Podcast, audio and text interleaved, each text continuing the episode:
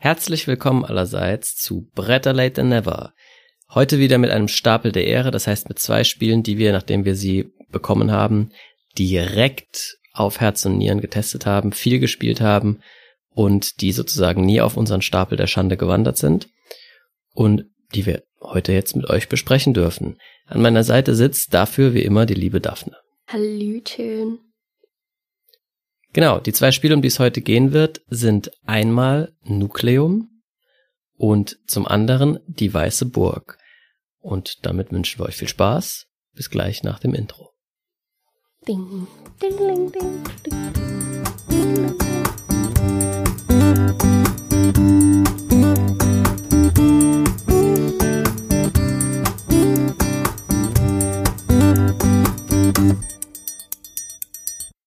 So, mit welchem Spiel fangen wir denn an, Daphne? Die Weiße Burg. Okay, dann fangen wir an mit die Weiße Burg. Ähm, ja, die Weiße Burg haben wir uns gekauft und beziehungsweise war eigentlich ein Weihnachtsgeschenk. Mhm, so von mir zum dir. Genau. Und dann haben wir es äh, ziemlich schnell, ziemlich oft gespielt und dachten uns dann relativ spontan, das packen wir jetzt mal noch in eine Stapel der Ehre Folge mit rein, war eigentlich gar nicht vorgesehen, aber ähm, wir hatten irgendwie das Bedürfnis, darüber zu reden. Es werden, wird ja im Moment auch ziemlich viel darüber geredet. Und ihr hört jetzt gleich erstmal einen kurzen Einspieler, wo wir euch die Regeln kurz und knapp erklären und dann sind wir gleich wieder da. Japan 1761. Die Burg Himeji ist der Sitz des Daimyo. Er ist der Fürst dieser Region und ein wichtiger Berater des Shogunats. Ihr, die ansässigen Familien, ringt um eure Stellung am Hof des Weißen Reihers, wie die majestätische Burg auch genannt wird. Trefft in jedem Zug eine clevere Würfelauswahl und nutzt eure Ressourcen, um eure Familienmitglieder auf den Übungsplätzen, in den Gärten und in der Burg einzusetzen. Wer von euch erringt das größte Ansehen und trägt den Sieg davon?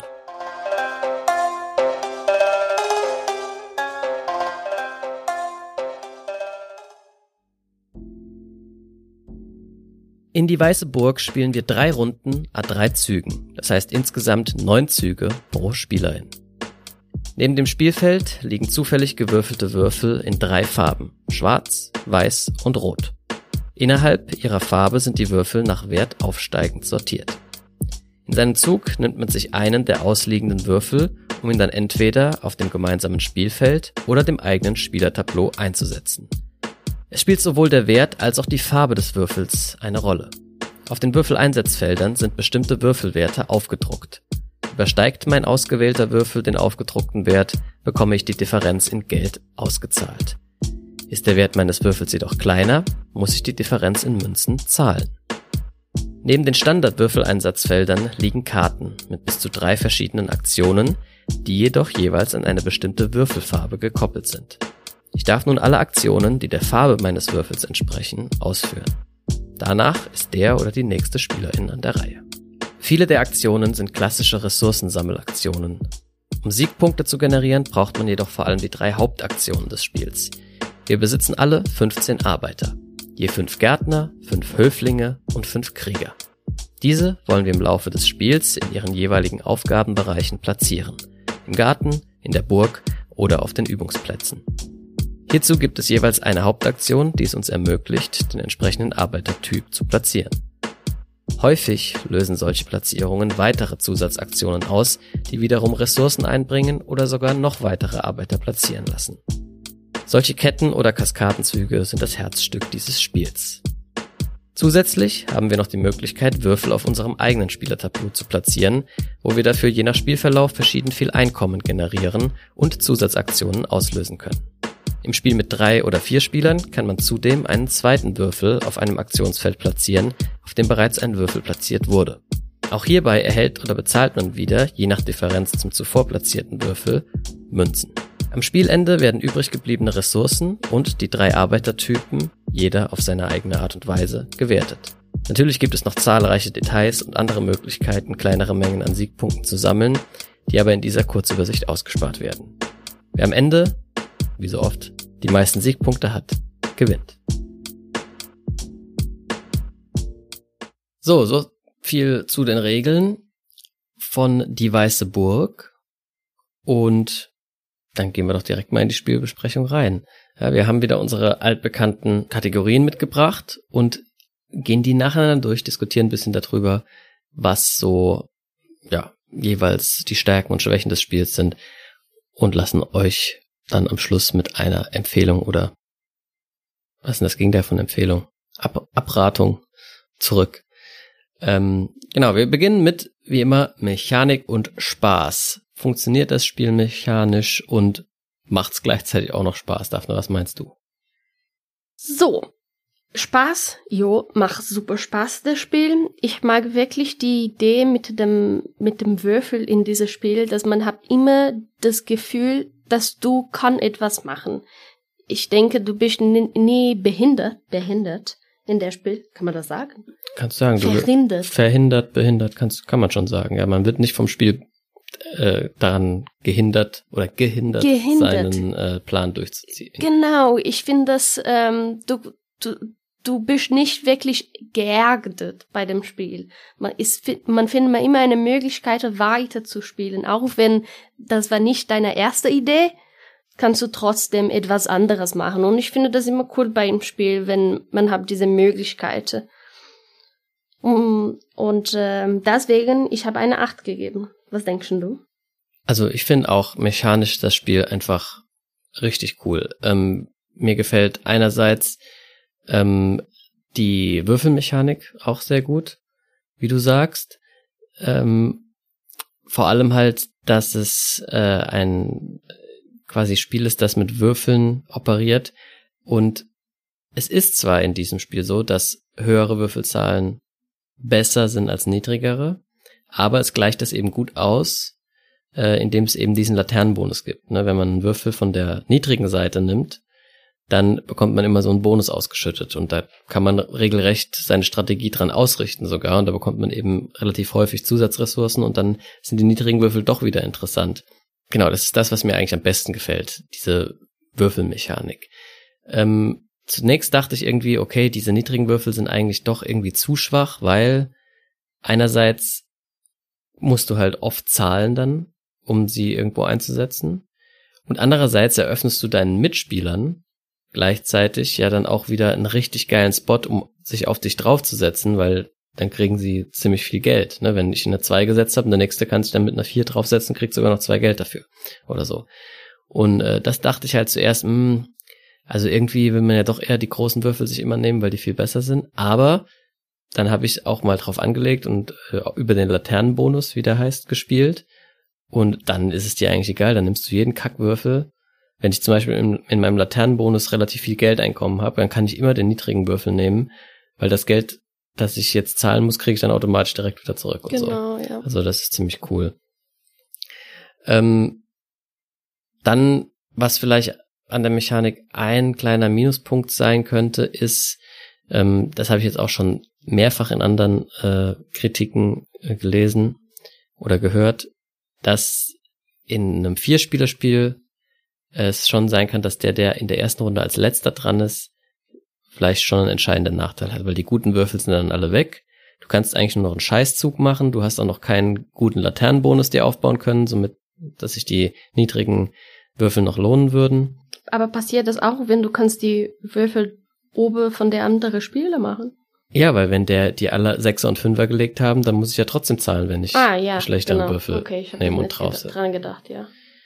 Und ähm, das ist halt der darf zwar als erster am Anfang diese Ressourcenkombination sich aussuchen, aber das ist der einzige ja, Startspielerausgleich, der da stattfindet. Und der ist vielleicht tatsächlich ein bisschen schwach. Also, keine Ahnung, der hätte vielleicht noch eine extra Ressource kriegen müssen oder irgendwie so ein Plättchen, das sagt, du darfst einmal im Spiel einen Würfel wo draufsetzen, ohne die Differenz zu zahlen oder irgendwie sowas, damit man halt, ja, äh, keine Ahnung. Aber es ist jetzt auch nicht so schlimm aufgefallen mir selber. Ähm, aber ich, ja, da ist schon was dran. Also es kann sein, dass das äh, sich wahrscheinlich im Schnitt dann in so Statistiken zeigen würde, dass man als vierter Spieler eher öfter mit niedrigen, äh, niedrigeren Punktzahlen endet als ähm, die anderen. Genau, aber ansonsten, das ist wirklich das einzige Manko und das find, empfinde ich noch nicht mal als Manko, weil das macht, es macht trotzdem Spaß. Ja, weil da musst du dir halt irgendwie, musst dich in der ersten Runde halt bisschen drum rumknobeln und dir was anderes ausdenken, oder? Ähm, und äh, deswegen hat's von mir volle zehn Punkte. Also ich finde das mechanisch einfach richtig geil, das Spiel. Es macht mir alles an dem Spiel Spaß. Deswegen, ich hab, macht gar keinen Sinn, da irgendwas zu suchen, um da noch Punktabzug zu, hinzukriegen. Das ist Quatsch. Einfach perfekt, so wie es ist, mechanisch. Ähm, Regel und Spielbarkeit. Also ich habe ja wieder die Regel gelesen und ähm, die finde ich einwandfrei, kann man sich nicht beschweren, ist gut strukturiert. Auch während des Spiels, wenn man noch was nachgucken will, findet man das relativ flott, weil sie sehr übersichtlich ist und verständlich geschrieben, also gar kein Problem. Aber kommen wir doch mal zur äh, Ikonografie im Spiel und den Symbolen und so. Wie hast du das denn empfunden als bei deinen Lernpartien? Ich denke, das war sehr einfach zu verstehen. Manchmal, ich muss mal das fragen. Ich hätte das fragen müssen. Ähm, aber das war sehr selbsterklärend und auch ohne ähm, Sprache. Das, das macht immer mir am meisten Spaß, weil du, wenn schon siehst, ah, okay, okay, hier ist ein Monster, hier ist eine Arbeiter, man versteht es das sehr eindeutig. Eindeutig? Ah, ja, eindeutig. Ja, ich, ich hatte kein Problem zum Verstehen. Das war eigentlich ziemlich easy. Nur ein paar Mal, wie ich hab's gesagt. Deswegen habe ich eine neue gesagt, gegeben.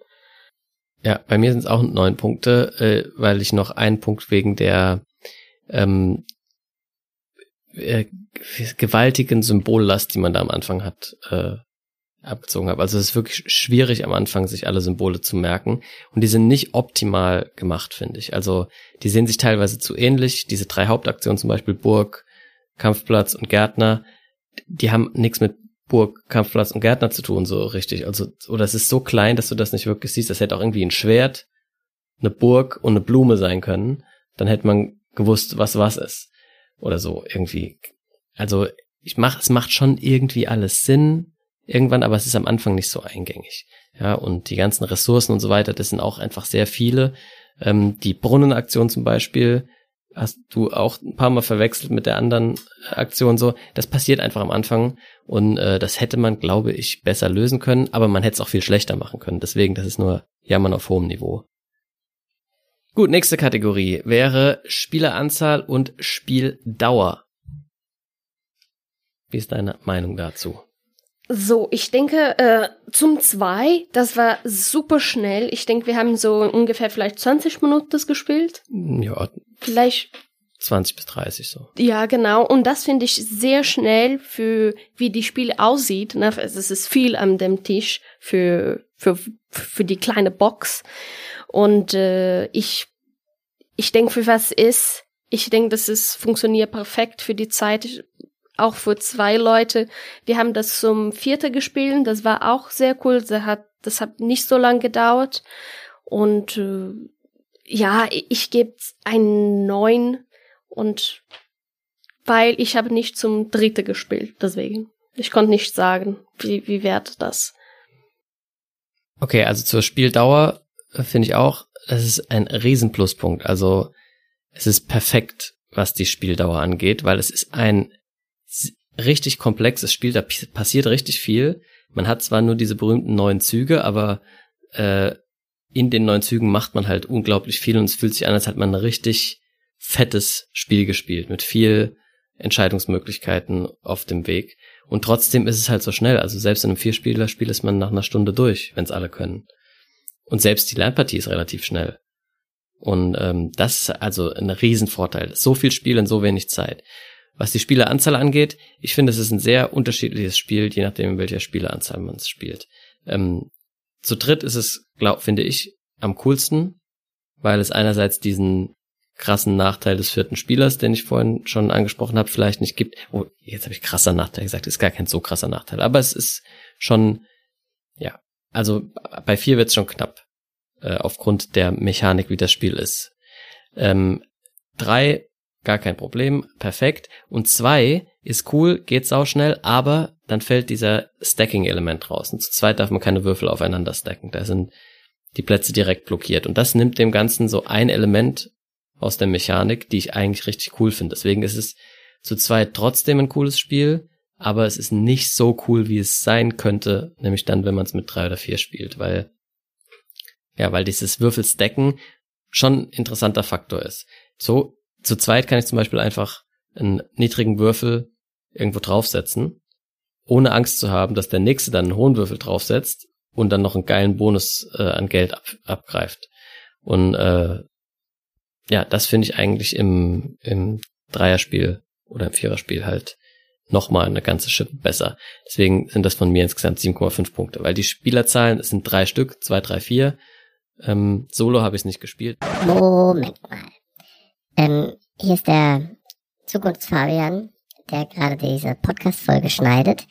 Und ja, was soll ich sagen? Als ich geschnitten habe und gerade die Stelle hier gehört habe, habe ich mir gedacht, warum habe ich das eigentlich nicht mal solo gespielt? Okay, also hier ist jetzt nochmal der Zukunftsfabian, aber quasi noch weiter aus der Zukunft. Und als ich das hier gerade gehört habe beim Schneiden, habe ich mich gefragt, warum klinge ich denn so komisch? Ähm, und es ist so, wenn ich das Ganze hier, diese Podcast-Folgen schneide, dann höre ich das manchmal in äh, doppelter Geschwindigkeit, ähm, wenn es nur darum geht, hier quasi die Stellen zu finden, wo ich irgendwie was schneiden muss und so weiter. Und als ich das jetzt gerade gemacht habe und dann nochmal was aufnehmen wollte, habe ich aus Versehen auch in doppelter Geschwindigkeit aufgenommen. Weil ich jetzt aber keine Lust habe, das alles nochmal zu erzählen, uns ja irgendwie auch einen komödiantischen Effekt hat sozusagen, äh, lasse ich das jetzt einfach so und wünsche euch viel Spaß mit dem Chipmunk. Oder der Chipmunk-Version meiner selbst. Ich hätte eigentlich voll Bock drauf. Es ist ja ein relativ kurzes Spiel, wie wir jetzt schon ein paar Mal gesagt haben.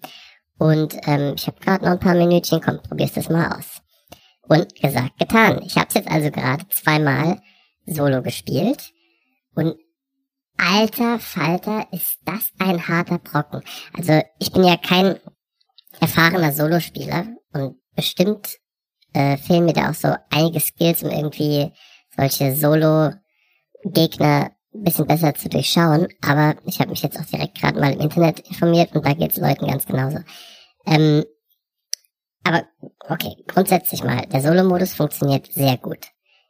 Den hat man wirklich schnell gelernt. Das sind zwei Seiten in der Anleitung und die sind sehr ausführlich. Also im Prinzip, das hätte man fast auf eine halbe Seite fast packen können, was man da zu tun hat. Äh, sehr einfach zu bedienen, funktioniert über so einen Kartenstapel. Man spielt gegen einen simulierten Rivalen, der auch quasi in jedem seiner Züge immer einen Würfel irgendwo platziert und dann eine oder mehrere Aktionen macht. Also es werden auch diese Kaskadenzüge relativ gut simuliert. Und ja, also so, ein, so einen gegnerischen Zug abzuhandeln dauert wirklich 10, 20 Sekunden. Sehr angenehm. Aber er ist unfassbar schwer. Ich habe es jetzt zweimal auf der leichten Schwierigkeitsstufe gespielt. Es gibt noch mittel und schwer. Und selbst auf der leichten habe ich absolut keine Chance. Einmal hat er mich quasi auf der Siegpunktleiste überrundet sogar. Hat über äh, 80 Punkte gemacht in der ersten Partie. Und ähm, also ist schon krass. Aber was ich auch cool fand, ich meine, das sind jetzt erst zwei Partien, ist also keine ausführliche äh, oder keine, keine Meinung, die jetzt auf äh, intensiven Testen besteht, aber in diesen zwei Partien hat der Gegner oder wie der Gegner da simuliert wurde, war zweimal sehr verschieden. Also das ist äh, nicht so, dass der einfach immer auf die gleiche Art und Weise seine Punkte da hochpusht, sondern beim ersten Mal zum Beispiel ist er quasi relativ weit auf der äh, sogenannten Kranichleiste, die die Spielerreihenfolge bestimmt und auch dann Punkte bringt, vorgerutscht und ähm, hat da relativ viel Punkte gemacht und über die äh, Gärtnerwertung. Und beim zweiten Mal ist er in der Reihenfolgeleiste kaum vorgerutscht, hat aber viel Geld gesammelt, was ihm Punkte bringt und die anderen beiden Arbeitertypen ähm, quasi optimal eingesetzt ähm, und hat da sehr viel Punkte gemacht. Also sehr abwechslungsreich. Man muss quasi denke ich, wenn man das öfter solo spielt, dann irgendwann anfangen, den Gegner besser zu lesen, also zu gucken, äh, weil es ist so ein Mechanismus, wo man quasi so bisschen immer die nächste Aktion vorausahnen kann oder sogar wissen kann, ähm, die der Gegner, zumindest ein Teil seiner Aktion, die er machen, die er machen wird. Und ja, also äh, ich bin begeistert. Also das, ich würde das jetzt noch öfter Solo spielen, obwohl ich ja gar nicht so der Solo-Spieler bin. Aber das hat echt Bock gemacht. Und ich würde gern irgendwann einmal gewinnen, wenigstens vielleicht. Ich habe bei Walking Week gelesen, dass äh, einer der Designer wohl gesagt hat, er gewinnt nur 15% der Solopartien. Also das ist wohl mit Absicht so eine harte Nuss. Aber jetzt zurück zur Besprechung. Viel Spaß. Also für zwei, drei, vier Spieler als Gesellschaftsspiel ist es als äh, nur in zwei, äh, nur in einer von diesen dreien wirklich perfekt. In zu viert fast noch perfekt und zu zweit immer noch sehr gut, aber halt nicht aufs, nicht das gleiche Spiel einfach. Ja, weil ich denke, wir, wir spielen meistens Sachen zum Zweite und ich denke, das ist, äh, es passiert nicht so oft, dass du so eine große, halb große Spiel spielst, dass du denkst direkt nach, äh, äh, nach direkt dem ersten Partie du sagst, ich will nochmal spielen. Das passiert nicht so oft und für das finde ich echt cool, dass man darf mal noch dreimal spielen, wenn du wirklich willst. Das ist nicht so schwer am Kopf, dass du denkst, oh Gott, das ist ganz easy. All, vor allem auch alles zu vorbereiten und so. Es ist sehr schön.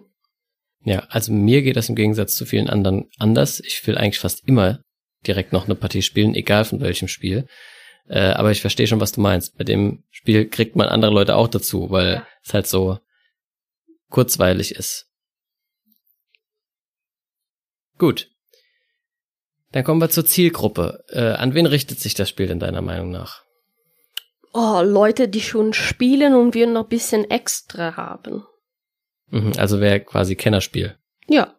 Ja. Was denkst du? Also Cosmos selber bezeichnet es auch als knackiges Kennerspiel. Ich finde, es ist schon ein sehr gehobenes Kennerspiel und eigentlich schon ein leichteres Expertenspiel, weil, also sagen wir es mal so, die Regelhürde ist sehr groß. Wenn du das Leuten erklären willst oder wenn die dich, sich das selber beibringen sollen, ist es am Anfang schon viel, weil du musst relativ viel, ähm, wie soll ich sagen, wenn man wirklich noch nicht spielerfahren ist, dann musst du all diese Kleinigkeiten lernen. Das, zum Beispiel allein das, keine Ahnung, deine Endsiegpunkte teilweise von zwei Faktoren abhängen und das ein Multiplikator ist. Solche Sachen, ne? Das musst du irgendwie schon kennen. Ansonsten ist das was komplett Neues. Dann gibt's irgendwie Arbeiter einsetzen, Ressourcen, Engine aufbauen, Würfelmechanik. Also es ist schon sehr viel, was da ineinander greift. Und das würde den, also wenn man es jetzt mal mit den Kennerspielen im Spiel des Jahres Jury-Sinne vergleicht, ist das natürlich schon eine ordentliche Schippe drüber. Also selbst so ein komplexeres äh, Kennerspiel wie äh, Iki, das jetzt nominiert war, finde ich, ist fast schon einfacher als die Weiße Burg. Findest du Iki einfacher als die Weiße Burg? Zu lernen schon, ja. Zu spielen Aber ist es dann Dun, gleich. Dun war auch nominiert und das ist schon knackig. Ja, die sind auf dem gleichen Level, aber Dune war nur nominiert, weil es so überragend war, aber es war eigentlich trotzdem zu komplex für die Kategorie. Also deswegen, äh, auch in Hinblick auf die Verleihung nächstes Jahr, wurde es jetzt teilweise schon als Kandidat fürs Kennerspiel gehandelt von zum Beispiel der Hunter hat, glaube ich, ein Video gemacht, da heißt es mein Kennerspiel des Jahres oder so. Jetzt schon. Und ähm, da denke ich halt, könnte es dem Spiel halt schon zum Verhängnis werden, dass es so komplex ist, dass es gar nicht quasi berücksichtigt werden kann. Ja, ich, ich vergleiche das immer zum Beispiel mit deiner Eltern, die hätten das nie äh, selbst alleine lernen konnte. Das wäre zu schwierig. Und die, die hätte schon. Die, also die könnten das schon, aber die wollen das einfach nicht. Das ist einfach zu viel Arbeit. Ja, ja. Für mich auch. Das wäre so, zu viel so, Arbeit. Ich sehe das übrigens generell so. Finde ich, kann man ruhig auch mal sagen, hier an der, äh, wo es sich gerade ergibt. Es wird oft immer so getan, als so, wenn du jetzt, keine Ahnung, nur Gelegenheitsspieler bist, dass du dann, keine Ahnung, so ein Terra Mystica, das ist nichts für dich, das kannst, dass das Leute überfordert. Aber das hat nichts damit zu tun, dass ich, ich glaube, es gibt kaum ein Brettspiel, das ein normal intelligenter Mensch, ja, nicht verstehen kann, wenn er will. Ja, egal ob das jetzt Arche Nova ist oder ob das, äh, was weiß ich, äh, was ist denn ein, ein besonders komplexes Spiel?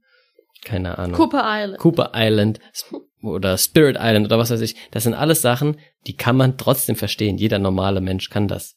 Könnt, ich könnte das jedem beibringen. Aber viele Leute oder vielen Leuten, die blocken einfach direkt, weil die sagen, ey, ich habe überhaupt keinen Bock da drauf. Das ist wie wenn einer kommt und sagt, er will dir jetzt irgendein, keine Ahnung, physikalisches Gesetz erklären. Das könntest du vielleicht auch noch verstehen, aber du hast vielleicht einfach keine Lust, wenn, wenn das jetzt Freizeit ist gerade, ja. Und so ist es halt für viele Leute mit Expertenspielen und so.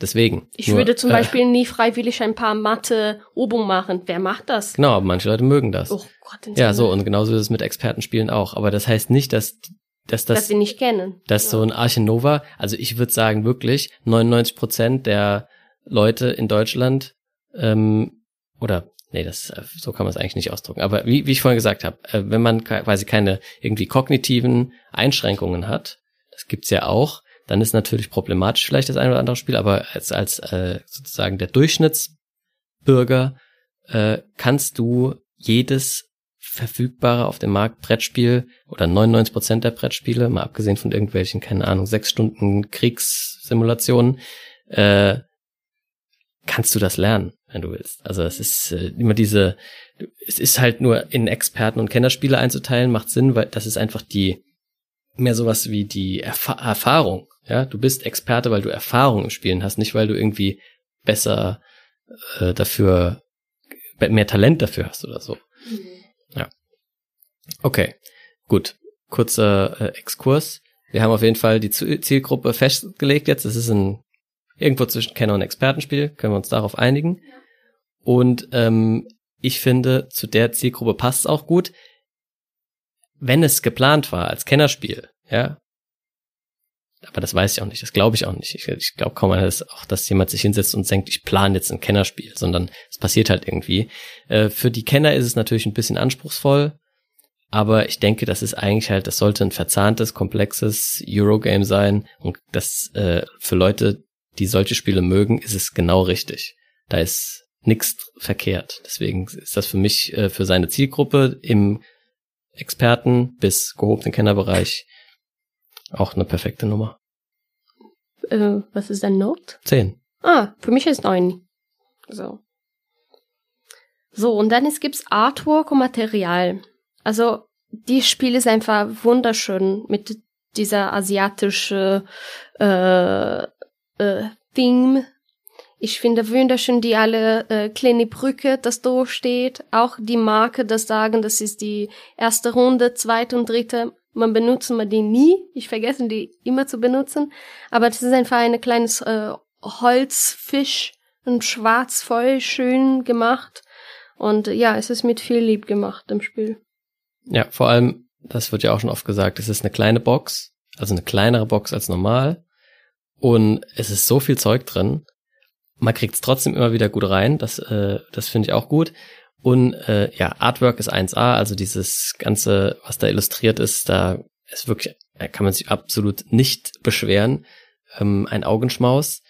Ähm, ich habe trotzdem nur neun von zehn Punkten gegeben Ich habe zehn gegeben. weil ich zwei Sachen finde, die zur Perfektion noch gefehlt hätten. Das erste ist, die Brücken sind cool, Mhm. aber sie sind unpraktisch.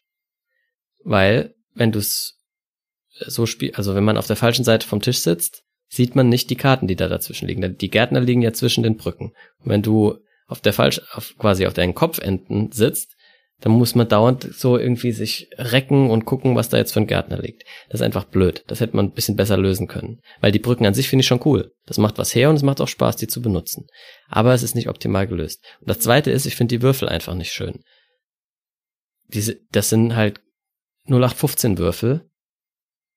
Die hätten auch cool sein können. Aber ich denke, für den Preis von dem Spiel, für alles, für alles, was da reinkommt, ist Ja? es schon sehr gut. Ich muss mal Aber die sagen. Kategorie heißt ja nicht Preis-Leistung, sondern Artwork und Material. Und ich finde, die Würfel hätten schöner sein können. Ja, ja, ja, ja. Die stellen Als mich. Würfelfan. Ja, ja, das hätte so zum Beispiel Dann du willst auch die, können, oder? du willst auch die Munze in Metall haben. Nee, es sind ja schon, ich beschwere mich ja nicht, dass es Holzwürfel sind. Ich hätte lieber Plastikwürfel, sondern ich hätte halt einfach schönere Würfel. Egal ob aus Holz oder aus Plastik oder was auch immer. Nur die sind halt so uninspiriert. Die haben auch mit dem, die sind auch thematisch dann nicht irgendwie äh, gut eingearbeitet. Weißt du, es ist einfach weiß-schwarz und rote Würfel, die so, Okay, so Langweilig ein bisschen sind. die, die, die Malerei, das sind äh, Burg für Burg und Hab oder so. nee. Aber ich hätte zum Beispiel, guck mal zum Beispiel Rajas of the Ganges. Das Spiel ist geil, weil es geile Würfel hat auch. Das Ja. hat sau viel mit Würfeln zu tun und die Würfel sind auch schön, finde ich zumindest. Ja. Ja, die sind ein bisschen transparent. genau. Okay. Und da, die hier sehen einfach aus wie so Würfel zum Kniffeln. Meiner ja. Meinung nach. Deswegen neun von zehn Punkten. ich habe ja schon nicht viel abgezogen, deswegen. Okay. Und dann es gibt's Originalität. Ob das eine neue Idee, Kombination und Mechaniken. Mechaniken, Mechaniken. Ja, genau. Ist irgendwas Neues drin im Sinne von komplett neue Ideen, neue Mechaniken oder ähm, gab es eine originelle und ähm, neu gedachte, neu interpretierte neue Konstellation von Mechaniken. Ne? Also es muss kein Spiel hier, um volle Punktzahl zu kriegen, immer was Neues erfinden. Ich finde, dass es sich sehr neu anfühlt. Für, also ich habe das gespielt und habe irgendwie nicht gedacht, dass, dass ich das, Das ist so wie das ist ein so wie anderes. Spiel. Ja, genau. genau. Sondern es fühlt sich für sich sehr eigen an. Es ist ein sehr eigenes Spielgefühl. Obwohl eigentlich alles, was man da drin macht, nix komplett Neues ist. Ne? Also irgendwie Würfeldrafting gibt's schon zigfach in Spielen. Auch Würfel einsetzen als Arbeiter gibt's schon zigfach. Und Ressourcen sammeln und eine Engine aufbauen gibt's auch schon zigfach. Und Werten, indem man bestimmte Sachen hochtrackt und dann Multiplikatoren daraus kriegt, gibt's auch schon zigfach. Also, und Spielereihenfolgeleiste Aber nicht mit dieser Flowy, weißt du? Genau, aber diese Kombination aus dem Würfelmechanismus mit dem, mit diesen Kaskadenzügen, mit ähm, den ähm, neuen Kombinationen, die es jedes Mal gibt, das ist alles einfach wirklich frisch und auch wenn da jetzt keine neue Mechanik erfunden wurde, aber dann wurde doch so eine Kombination aus Mechaniken gemacht, die sich sehr originell anfühlt und deswegen ist das äh, also Danke, du hast das geil. viel besser erklärt. Das ist, ähm, man kann so viel in ihrer Zug machen, in so kurzer Zeit. Man macht mal so viel. Und du bist überhaupt nicht gestresst. Ich mag diese Flowy bei dem Spiel. Es Ja. so genau. Äh, deswegen bei mir sind das zehn Punkte. Äh, Moment, Moment, Moment. Bei mir ist neun. okay, dann Wir haben eins übersprungen, Wiederspielbarkeit.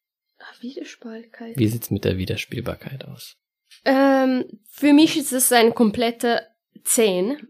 Bei mir steht 10 plus. Ja, weil man würde nie wieder ein Spiel spielen, so wie die vorher. Jedes Spiel ist anders als das Spiel vorher, ja. Ja, es ist so geil. Jedes Mal ist eine komplette andere Kombination. Manchmal ist es ein bisschen schwieriger, ein paar Ressourcen zu bekommen. Manchmal ist es ein bisschen easier. Und es ist jedes Mal anderes. Und ich finde das einfach komplett cool, dass die haben es geschafft, dieses Spiel so zu machen. Das zeigt sich auch an den Punkten. Zumindest habe ich das Gefühl bisher. Also man kann quasi eigentlich verschiedene Partien gar nicht miteinander vergleichen. Also wenn es jetzt irgendwie heißt, mein Rekord sind 70 Punkte, das muss gar nichts heißen. Äh, in einer anderen Partie 30 Punkte zu haben, könnte genauso schwierig gewesen sein, wie in der 70 zu kriegen, weil die Kombinationen an, an, anders sind. Ne? Weil also die Variabilität in dem Spiel ist ultra hoch. Es gibt die Gärtner, die jedes Mal andere sind. Ja, und die spielen ja eine entscheidende Rolle, weil das Aktionen sind, die du immer wieder machen kannst. Die Lanterne wird immer was anderes. Genau. Die, dein Laternenbonus ist immer was anderes. Der, die Kampfplatzaktionen, wenn du die Leute in den Kampfplatz schickst, sind jedes Mal andere. Die äh, Brunnenaktion, welche Ressourcen kriege ich am Brunnen? Gibt's in der Runde viel Geld? Gibt's viel Permut? Gibt's viel Reis? Keine Ahnung. Jedes Mal anders. Die Aktionsfarbenplättchen, das heißt, mit welcher Farbe von Würfel trigger ich welche Aktion an welchem Ort, ist jedes Mal anders. Die Würfel sind jedes Mal Genau. anders. Je, je nachdem, wir würfeln vielleicht nur niedrige Zahlen im Schnitt in der Runde und dann spielt sich das Spiel ganz anders. Die Startressource, die man am Anfang nimmt und damit den Laternenbonus, den man triggert, ist jedes Mal anders. Die Burgkarten sind zufällig. In welcher Reihenfolge kommen die raus? Und die, der Burgbonus auch, wenn man es ganz nach oben schafft. Ne? Und dementsprechend ist da so viel Varianz drin in dem Spiel. Das ist äh, unglaublich. Also das ist jedes Spiel fühlt sich anders an, aber man kann die Regeln halt schon. Musst du quasi nicht neu lernen, aber du musst dir neu den Weg durch dieses Labyrinth an Möglichkeiten wieder suchen. Also Du das musst ist, gucken und denken, hm, was mache ich heute? ja, Was das ist gibt's heute? das ist für mich der absolute äh, Selling Number One Selling Point of, von diesem Spiel. Das ist das Allergeilste, diese Wiederspielbarkeit und Variabilität. Das ist auch das, was was so Spaß macht an dem Spiel. Du musst das Rätsel neu lösen. Du weißt nicht, ah, es gibt die Strategie, es gibt die und ich probiere jetzt mal das und das zu machen, sondern du sitzt immer wieder vor einem neuen Rätsel. Das ist einfach richtig geil. Gut, dann Thema und Setting. Also das ist ein komplett abstraktes Spiel. Ja, das hat eigentlich kein Thema. Es geht drum, Aktionen zu machen und die möglichst gute Kettenzüge auszulösen. Ja, ähm, und auf bestimmten Leisten hochzugehen und Einkommen zu generieren. Also es ist ein, ein sehr abstraktes Thema. Ähm, das Setting, das gewählt wurde, finde ich ähm, gut, weil es mir einfach gut gefällt. Äh, und es stört nicht den Spielablauf. Ja, es ist nicht so, dass irgendwie das Setting dem, was man macht, entgegensteht. Aber es hat auch nicht wirklich was damit zu tun. Ja, aber man kann sich trotzdem, wenn man will, gut vorstellen, äh, während man das Spiel spielt. Ähm, deswegen finde ich es gut. Zweitens, das ist das zweite Spiel in dieser Reihe. Vorher gab es die Rote Kathedrale, jetzt gibt's die Weiße Burg. Also das macht einfach auch Spaß. So, keine Ahnung, ich habe das Gefühl, Menschen mögen irgendwie Trilogien, Quadrilogien, was auch immer. Das, äh, deswegen führt das diese, diese Reihe in einer guten Art und Weise weiter und bietet natürlich als Thema äh, schöne Möglichkeit, das grafisch toll aufzuarbeiten. Wenn das jetzt irgendwie, keine Ahnung, im Kohlekraftwerk gespielt hätte, äh, dann, obwohl, das kann man natürlich auch schön machen, ja. Also, aber das wäre auch gegangen. Es hätte auch irgendwie, keine Ahnung, alle möglichen Settings wären da möglich gewesen, weil es eben ein sehr abstraktes Spiel ist. Aber das, das gewählt wurde, finde ich äh, sehr ansprechend und nicht äh, negativ. Was denkst du mit, mit dem Glück im Spiel? Das kommt ja gleich erst. Jetzt sind wir erstmal hier noch. Das sind zehn Punkte bei mir. äh, ist das nicht die gleiche Kategorie? Nee. Glück und Strategie. Ja, aber das war doch jetzt gerade Thema und Setting. Entschuldigung. Ja, ich habe die falsche hier bei mir gelesen. Ja, bei mir ist äh, steht very nice theme. okay. Ja, und das für mich ist ein Neun. Ich finde äh, in dem Spiel, das ist bisschen ähm, ist gemütlich rein dort zu gehen.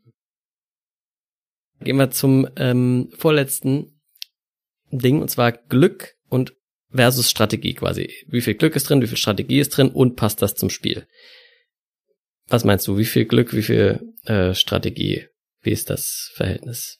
Äh, so, wenn vier Leute spielen, vielleicht Glück spielt ein, eine Rolle. Mhm. Aber ich denke, das ist viel Strategie. Man muss mal wirklich, sich wirklich überlegen. Und vor allem, wenn du zum zweiten spielst, du kannst wirklich gucken, was habt ihr vor jetzt? Nimmt er diese Würfel oder habe ich eine Chance, dass er noch was anderes nimmt und dann ich nehme dann noch diese Würfel. Ich will diese beide Würfel haben, aber ich kann dem zusammen nicht nehmen. Das stimmt. Oder kannst du auch dem, die, die Leute verhindert. Oh, ich weiß, dass er will dort gehen. Ich brauche das nicht unbedingt jetzt, aber für er würde viel mehr bringen. Ich muss das jetzt machen. Oder so sagen, oh, er kann diese Karte nicht bekommen, sonst bin ich bin verarscht. Genau, oder du kannst den letzten Würfel wegnehmen, damit der Gärtner nicht mehr aktiviert wird, genau. zum Beispiel. Und Beziehungsweise, wenn man zu zweit spielt, kann ich sehen, ah, jetzt haben wir nur noch zwei Züge, das heißt, mein einer Gärtner da, der wird auf jeden Fall noch aktiviert, weil wir gar nicht mehr alle Würfel wegnehmen können. Und das, das ist natürlich ein Vorteil von Zweierspiel, den habe ich vorhin gar nicht bedacht. Ähm, da wird's noch strategischer ja. ähm, oder taktischer, beides eigentlich. Ähm, nichtsdestotrotz ist es mit mehr Leuten cooler, weil dieses Würfelstacken mit reinkommt. Ähm, ja, ich habe auch, ich habe geschrieben 20% Glück, 80% Strategie, weil Glück ist natürlich, es kann natürlich immer sein, dass die Würfel absolut nicht so kommen, wie du sie jetzt brauchst.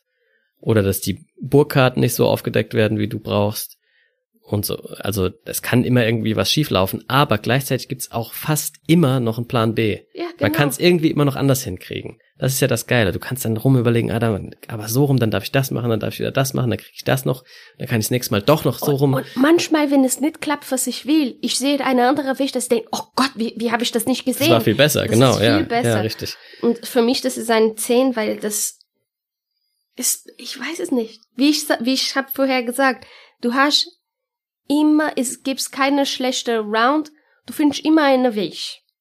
Ja. Finde ich. Genau, das steht bei mir auch. Also es gibt fast immer einen Plan B und selbst wenn es mal wirklich dumm läuft, ist das Spiel halt so kurzweilig und schnell vorbei, dass man einfach noch eine Runde spielen kann. Und dann hm. wird's besser laufen. Ja, also, ähm, genau. Bei mir sind's äh, deswegen, weil ich habe schon zwei, dreimal so die Situation überlebt, wo ich mir gedacht habe, okay, jetzt dann sind es jetzt irgendwie noch, vor der letzten Runde habe ich schon das Gefühl, ich, die ersten Runden sind so dumm gelaufen, dass ich jetzt auf keinen Fall mehr gewinnen kann. Das ist natürlich ein bisschen blöd, aber es macht trotzdem weiterhin Spaß. Deswegen äh, kleines Manko hier, aber wirklich eigentlich nicht der Rede wert. Neun von zehn Punkten. So, dann bin ich ja mal gespannt. Dein persönliches Rating. 8,5. 8,5. Das ist ja ein gutes Rating. Und bei dir? Bei mir sind neun. Ich bin ein richtiger Fan von, von äh, die Weiße Burg. Hier steht bei mir neun Punkte. Warum? I love Kaskadenzüge. Ja. Jetzt schon immer, also egal, wenn ein Spiel das hat, das macht mir einfach Saubock. Dieses, oh, ich mach das, weil dann kann ich das machen, dann kann ich das machen und dann kann ich auch noch das machen, dafür kriege ich dann noch später den den Bonus. Solche Dinger liebe ich einfach. Zweitens, Thema spricht mich übelst an, oder Thema. Das Setting spricht mich sehr an. Also ich mag Japan und Schnee und Weiße Burg und Feudalzeit dort und so. Also es ist einfach ansprechend. Ich liebe Würfel, vor allem dann, wenn es Spiele sind, wo man geschickt mit den Würfelergebnissen umgehen kann. Also nicht, nicht genau, wo es nicht, nicht darum geht, einfach die höchsten Sachen zu würfeln, sondern wo man sich überlegen muss, was mache ich jetzt mit den Würfeln. Ja, das, äh, keine Ahnung. Mein Lieblingsspiel ist Bogen von Burgund. Das ist ja genau deswegen wahrscheinlich, weil du würfelst was und dann musst du das Beste draus machen. Und hier liegen Würfel rum, musst du das Beste draus machen. Ähm, und der absolut größte Grund, warum das bei mir so eine hohe Rating hat, ist die Modularität und Variabilität von diesem Spiel habe ich ja vorhin schon äh, angesprochen. Also das ist für mich wirklich das Allergeilste an dem Spiel. Es ist so fresh jedes Mal aufs Neue, wenn man es spielt. Und ich habe immer wieder Bock. Es spielt sich gar nicht tot. Kann sich gar nicht so leicht tot spielen, weil es eh immer neu ist. Also das ist wirklich ein richtig, richtig genialer Kniff gewesen, wie sie das hingekriegt haben. Ja, bei mir ist 8,5, weil ich liebe ein paar andere Spiele und die spielen ja. noch besser, ja. Ja. Genau. Ja, ich hätte, also so, ich wollte erst zehn schreiben, aber dann dachte ich auch, ja, okay, nee, Ja, also genau. es ist nicht mein absolut Lieblingsspiel aller Zeiten, aber es wird eine Zeit lang eins von meinen absoluten Lieblingsspielen bleiben, noch ganz sicher. Naja, ich komme insgesamt dann somit auf einen Wert von 93,5. Und bei mir mit die Zähne jetzt äh, von einer von dem, das ist ähm, 92,5. Kann man so sagen? Ja, 92,5. Dann sind wir ja insgesamt quasi bei 93 Punkten. Das ist ziemlich fetter Wert. Ja. 93 von 100. Daran seht ihr schon ziemlich eindeutig, wir empfehlen dieses Spiel. Ja, also wer Bock auf solche Eurogames hat, ein sehr kurzweiliges Eurogame, das schnell gespielt ist, äh, das sich aber trotzdem anfühlt wie ein richtiges Spiel und diese Kettenzüge äh, als Mechanik mag, dem ist das absolut uneingeschränkt zu empfehlen. So, jetzt haben wir uns noch was überlegt. Wir haben nämlich die Rückmeldung gekriegt von Leuten, dass die bei dem Stapel der Schande immer so äh, das, den Quiz-Teil besonders gerne mögen. Und ähm, dann haben wir uns gedacht, ja gut, stimmt, in der Stapel der Ehre haben wir das bisher nicht gemacht.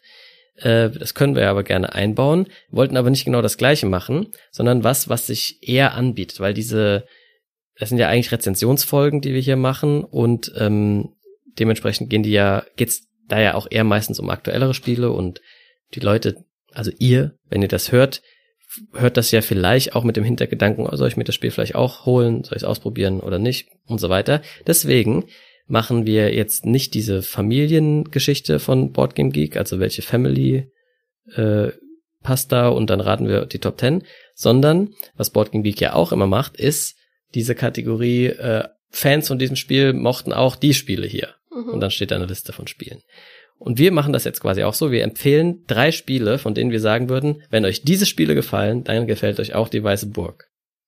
Und dann gucken wir noch, äh, ob wir da Treffer landen bei Boardgame Geek und wer von uns am Ende besser ist. Ihr könnt ja jetzt auch schon mal raten, vielleicht habt ihr es selber schon gespielt oder von dem, was ihr jetzt so gehört habt, welche Spiele könnten da mit äh, in, in die gleiche Kerbe schlagen sozusagen. Okay, was wäre denn äh, dein erstes Spiel, das du, äh, wo du sagen würdest, wem das gefällt, gefällt auch die Weiße Burg? Die Burge vor Burgund. Ah, cool. Habe ich ja gerade selber gesagt, habe ich gar nicht dran gedacht. Aber ja, warum? Äh, die Bürge und die Würfel. Ach so. Ja. Nee, du in, in der in Burg für Burgund, du musst auch machen das Beste, was du kennst, mit dem Würfel. Und die Leute nehmen auch deine Würfel manchmal und gibst diese Interaktion. Was nehmen die? Nehmen die diese Würfel? Nicht diese Würfel, aber die Plättchen. Das Plättchen, da- das du mit Genau. dem Würfel holen kannst. Ja, okay, ja, nee, genau, stimmt. Und es gibt auch Kaskadenzüge bei die Burgen von Burgund, ne? Ich kaufe mir das Plättchen, dann lege ich das, dann darf ich mir noch das Plättchen nehmen, dann lege ich das und dann kann ich mir noch eins holen und hab noch, darf was verkaufen oder keine Ahnung, so. Ja, stimmt, äh, genau. Kann ich voll, stimme ich voll und ganz zu. Passt perfekt. Das erste Spiel, das ich aufgeschrieben habe, ist ganz schön clever. Erstens Würfel, aber der Würfelmechanismus ist eigentlich ganz anders, aber die Kaskadenzüge sind Ah, halt das. und was, was lasse ich für die anderen Leute zu nehmen? Genau, das auch. Okay. Und aber vor allem halt dieses, okay, ich trage die blaue 3 ein, dann darf ich was in Gelb wegstreichen, dann kriege ich noch ein Plus 1, dann nehme ich mir noch die 2 in Grün, dann kriege ich noch ein rosanes und dann habe ich noch einen Fuchs gesammelt. Oder diese, diese Züge, die man bei ganz schön clever macht. So ähnlich fühlt sich das halt bei die Weiße Burg an. Also wenn man ganz schön clever wegen dieser Kaskadenzüge so gerne mag, dann wird ein die Weiße Burg, zumindest der Teil davon, auch ansprechen. Mhm. Mein nächstes werde Rise of the Gangs. Ah, okay, macht voll Sinn, ja. Also, du musst mal das Beste machen, Ja. wie du kennst, mit die Würfel, das du hast. Und du hast Würfeleinsatzfelder. Ja. Ja, stimme ich auch voll und ganz zu. Wem, wem Rajas of the Ganges gefällt, äh, dem, der hat schon mal einen guten Überschneidungspunkt mit die Weiße Burg. Mein zweites ist Tagi. So, aber hear me out. Im ersten Moment haben die natürlich gar nichts miteinander zu tun. Aber, äh, also mich überzeugen ja an die Weiße Burg drei Aspekte. Besonders das erste war gerade die Kaskadenzüge bei ganz schön clever. Das zweite bei Tagi ist jetzt, es ist ein ziemlich kurzweiliges, schnell gespieltes Spiel, das sich aber anfühlt wie ein richtiges, großes Ah, Spiel. verstehe ich, Und was du meinst. äh, wenn man deswegen äh, gerne Tage spielt, weil man es relativ zügig hinkriegt, aber man fühlt sich, als hätte man richtig was gemacht danach. Ne? Ist ein, ein kleines, kurzes Spiel, das aber ja ordentlich trotzdem Gewicht hat. Ähm, so geht's mir halt bei die Weiße Burg auch. ich bin äh, so 100% sicher, das ist nicht bei BBBG. Das glaube ich auch, aber ich gebe die Empfehlung trotzdem raus. Also wenn euch Tagi gefällt und ihr euch ex ein expertiges Spiel zutraut, ähm, oder wenn euch Tagi aus dem Grund gefällt, dass es sich schnell spielt, aber trotzdem anfühlt wie ein richtiges Spiel, also richtiges Spiel, ein, wie ein komplexes Strategiespiel, ähm, ja, dann könnte die Weiße Burg euch aus dem gleichen Grund auch gefallen. Okay, und bei mir gibt's noch Lorenzo el Magnifico. Ja, das habe ich nie gespielt, aber Das ist auch mit Würfel und dann du musst mal machen das Beste, du kennst mit dem Karte und die Karte hat das Symbol für Würfel und du musst mal dort legen. ja, Ja. Das Ja, das ist passt auch- auch ganz gut. ganz weit vorne auf meiner Want-to-Play-Liste. Ähm, mein dritter äh, Titel wäre noch Golem. Ähm, bei Golem gibt's zwei Sachen. Das eine ist ähm, der, der Würfelauswahlmechanismus. Ja, ist halt bei Golem quasi der Murmelauswahlmechanismus. Der ist auch ziemlich cool. Mhm. Ja, also du musst dir immer aussuchen, ah, welche Murmel nehme ich jetzt aus welchem Slot. Das entscheidet dann, in welcher Stärke ich welche Aktion machen kann und die Farbe der Murmel spielt auch noch eine Rolle. Also das ist so ähnlich wie bei dem mit dem Würfeln hier. Da spielt die Farbe eine Rolle, spielt die äh, welche Seite nehme ich quasi, entscheidet die Stärke und so weiter. Also das ist sehr ähnlich. Und das zweite ist, wie man Punkte generiert, ist auch zumindest verwandt, weil du bei Golem auch immer diese Multiplikationsgeschichten hast. Du willst äh, diese Kerzenleuchter sammeln und gleichzeitig noch ähm, dann zum Beispiel entweder Bücher sammeln, möglichst viel verschiedene. Und das ist dann die Multiplikation. Am Schluss hast du drei Kerzenleuchter und vier Bücher, das sind zwölf Punkte. Oder halt Golems bauen und rote Kerzenleuchter und oder Artefakte aktivieren und gelbe Kerzenleuchter. Also du, du musst dich irgendwie, das ist so das gleiche Gefühl. Es bringt nichts, nur eins zu machen, du musst immer beide Multiplikatoren irgendwie Und das ist auch hochkriegen. ein ganz schnelles Spiel, für wie groß das aussieht. Ja, aber es dauert schon ein bisschen länger als die Weiße Burg. Ja. Genau, aber das wären uns drei Empfehlungen. Jetzt schauen wir doch mal rein, ob, da, ob wir da irgendwas getroffen haben beim Boardgame Geek. Ich glaube ja, eher nicht. Also bei Boardgame Geek werden da, glaube ich, immer so 20 Spiele ähm, vorgeschlagen. Ich gucke jetzt nur, ob wir was getroffen haben und dann lese ich kurz die Top 5 vor, damit Leute wissen, was, ähm, was Leute eben auch noch mögen. Also. Ha!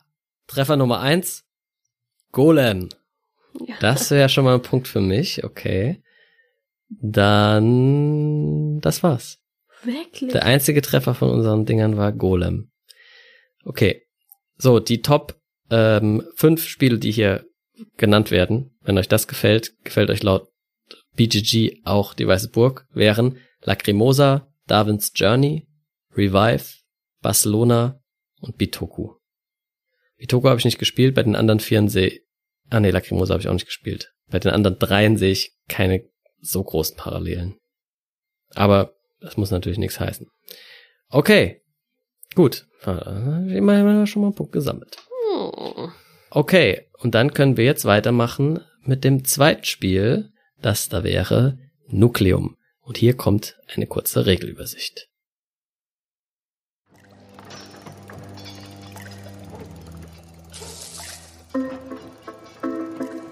Nucleum ist angesiedelt in einer alternativen Zeitlinie im Sachsen des 19. Jahrhunderts. Als Elsa von Frühlingsfeld König Friedrich August II. von Sachsen ihre Erfindung präsentierte, dachten alle, es sei ein Schwindel. Sie nutzte das erst kürzlich isolierte Element Uran, um ein Glas Wasser zu erhitzen, nutzte den dabei entstehenden Dampf, um einen Motor anzutreiben, welcher wiederum das Uran mit einem Prozess, den sie Atomisierung nannte, aktiv hielt. Ihr Apparat, das Nukleum, leitete über die nächsten Jahrzehnte eine Ära der Energie und des Wohlstands ein. Sachsen wurde von einer kleinen Regionalmacht zum Zentrum der europäischen Wissenschaft. Heute, eine Generation später, sind die Fabriken noch immer hungrig, verlangen größere Nuklear, mehr aus Böhmen importiertes Uran und ein Schienen- und Stromleitungsnetz durchs ganze Land, um die Kraft der gezähmten Atome in alle Städte Sachsens zu liefern. Erfinder, Ingenieure und Industrielle strömen an den sächsischen Hof in der Hoffnung, diese neue industrielle Revolution anzuführen. Bei Nucleum versuchen die Spieler möglichst viele Siegpunkte zu erzielen, unter anderem durch das Erfüllen von Aufträgen, das Bauen und anschließende Elektrisieren von Gebäuden sowie das Vervollständigen von Schienenstrecken. In der Mitte des Tischs liegt ein großer Spielplan mit den Städten Sachsens und Schienenverbindungen zwischen ihnen. Die Spieler führen reihum jeweils eine Aktion aus, dabei gibt es keine festen Runden, stattdessen entscheidet jeder Spieler selbst, in welchem Tempo er seine Runden spielt. Die drei möglichen Aktionen sind erstens ein Aktionsplättchen spielen. Der Spieler wählt ein Aktionsplättchen aus, man startet mit fünf solchen Aktionsplättchen und kann im Laufe des Spiels weitere dazu erwerben. Jedes dieser Aktionsplättchen zeigt zwei Aktionen. Es wird in eine Vertiefung oberhalb des Spielertableaus gelegt und beide Aktionen auf dem Plättchen ausgeführt. Diese Aktionen sind unter anderem Gebäude bauen, Gebäude elektrisieren, Aufträge nehmen, neue Aktionsplättchen erwerben oder Einkommen generieren. Als zweite Aktion kann man ein Aktionsplättchen stattdessen als Schiene auf den Spielplan gelegt. Hierzu wird das Aktionsplättchen als Schiene auf das Spielfeld gelegt. Dabei triggern die Aktionen auf dem Blättchen, die farblich passend eingelegt werden. Die beiden Seiten des Aktionsplättchens zeigen jeweils eine Aktion und eine Farbe. Wird eine Seite farblich passend an eine Stadt oder an ein bereits ausgespieltes Blättchen angelegt, triggert die entsprechende Aktion. Auch bereits ausgespielte Aktionsplättchen werden neu getriggert, wenn ein weiteres Plättchen farblich passend an sie angelegt wird. Auch solche von Mitspielern. Zusätzlich muss man einen Arbeiter auf die gebaute Schiene stellen. Vollendet man durch das Plättchen eine Zugstrecke, erhalten alle beteiligten Spieler Siegpunkteinkommen. Das Netzwerk ist außerdem wichtig, weil im Spiel zum Elektrisieren von Gebäuden Uran oder Kohle zu Kraftwerken und von dort wiederum Energie zu datiert werden muss. muss. Die Aktion ist das Aufladen. Die Aktion ist das Aufladen. Wer auflädt, erhält Einkommen und seine Aktionsplättchen zurück. Aber nicht die als Schienen gespielten, die bleiben auf dem Spielbrett liegen. Das Einkommen erarbeitet man sich langsam. Drei Leisten. Drei Leisten. Geld, Arbeiter und Siegpunkte, auf denen man nachsteigt. Über diesen Leisten befinden sich die angesprochenen Vertiefungen für die ausgespielten Aktionsplättchen. Man erhält immer maximal so viel Einkommen, wie man Aktionsplättchen ausgespielt hat, selbst wenn der Einkommensmarker auf der Leiste schon weiter vorangeschlagen eines Erfolg. Zusätzlich darf man beim Aufladen einen Erfolgsstern platzieren. Während der Spielzüge sammelt man sogenannte Erfolge. durch das Erfüllen von Aufträgen, das Elektrisieren von Gebäuden und anderem. Am Rand des Spielfelds gibt es nun eine Leiste, auf der man seine Erfolge für die Runde festhalten kann. Wenn man zum Beispiel 10 Erfolge gesammelt hat, setzt man nun einen seiner Sterne auf die Nummer 10. Hierbei muss man geschickt planen, denn die Leiste ist in mehrere farblich verschiedene Bereiche eingeteilt und in jedem Bereich darf jeder Spieler nur einen Stern platzieren. Jeder dieser Sterne symbolisiert darüber hinaus einen Multiplikator für eine von vier Entwertungsbedingungen. Die Spieler spielen so lange, bis je nach Spielerzahl zwei oder drei von fünf möglichen Endbedingungen erfüllt sind. Zum Beispiel jeder Spieler hat dreimal aufgeladen, ein Spieler hat 70 Punkte erreicht, die Auftrags- oder Aktionsplättchen sind noch leer und so weiter. Dann wird die aktuelle Runde noch beendet und eine weitere letzte Runde gespielt. Im Anschluss folgt die Endabrechnung. Der Spieler oder die Spielerin mit den meisten Siegpunkten gewinnt. Auch hier gibt es wieder einige weitere Details, zum Beispiel asymmetrische Fraktionen und Technologien, die freigeschaltet werden können, die in der Kurzerklärung hier ausgespart werden.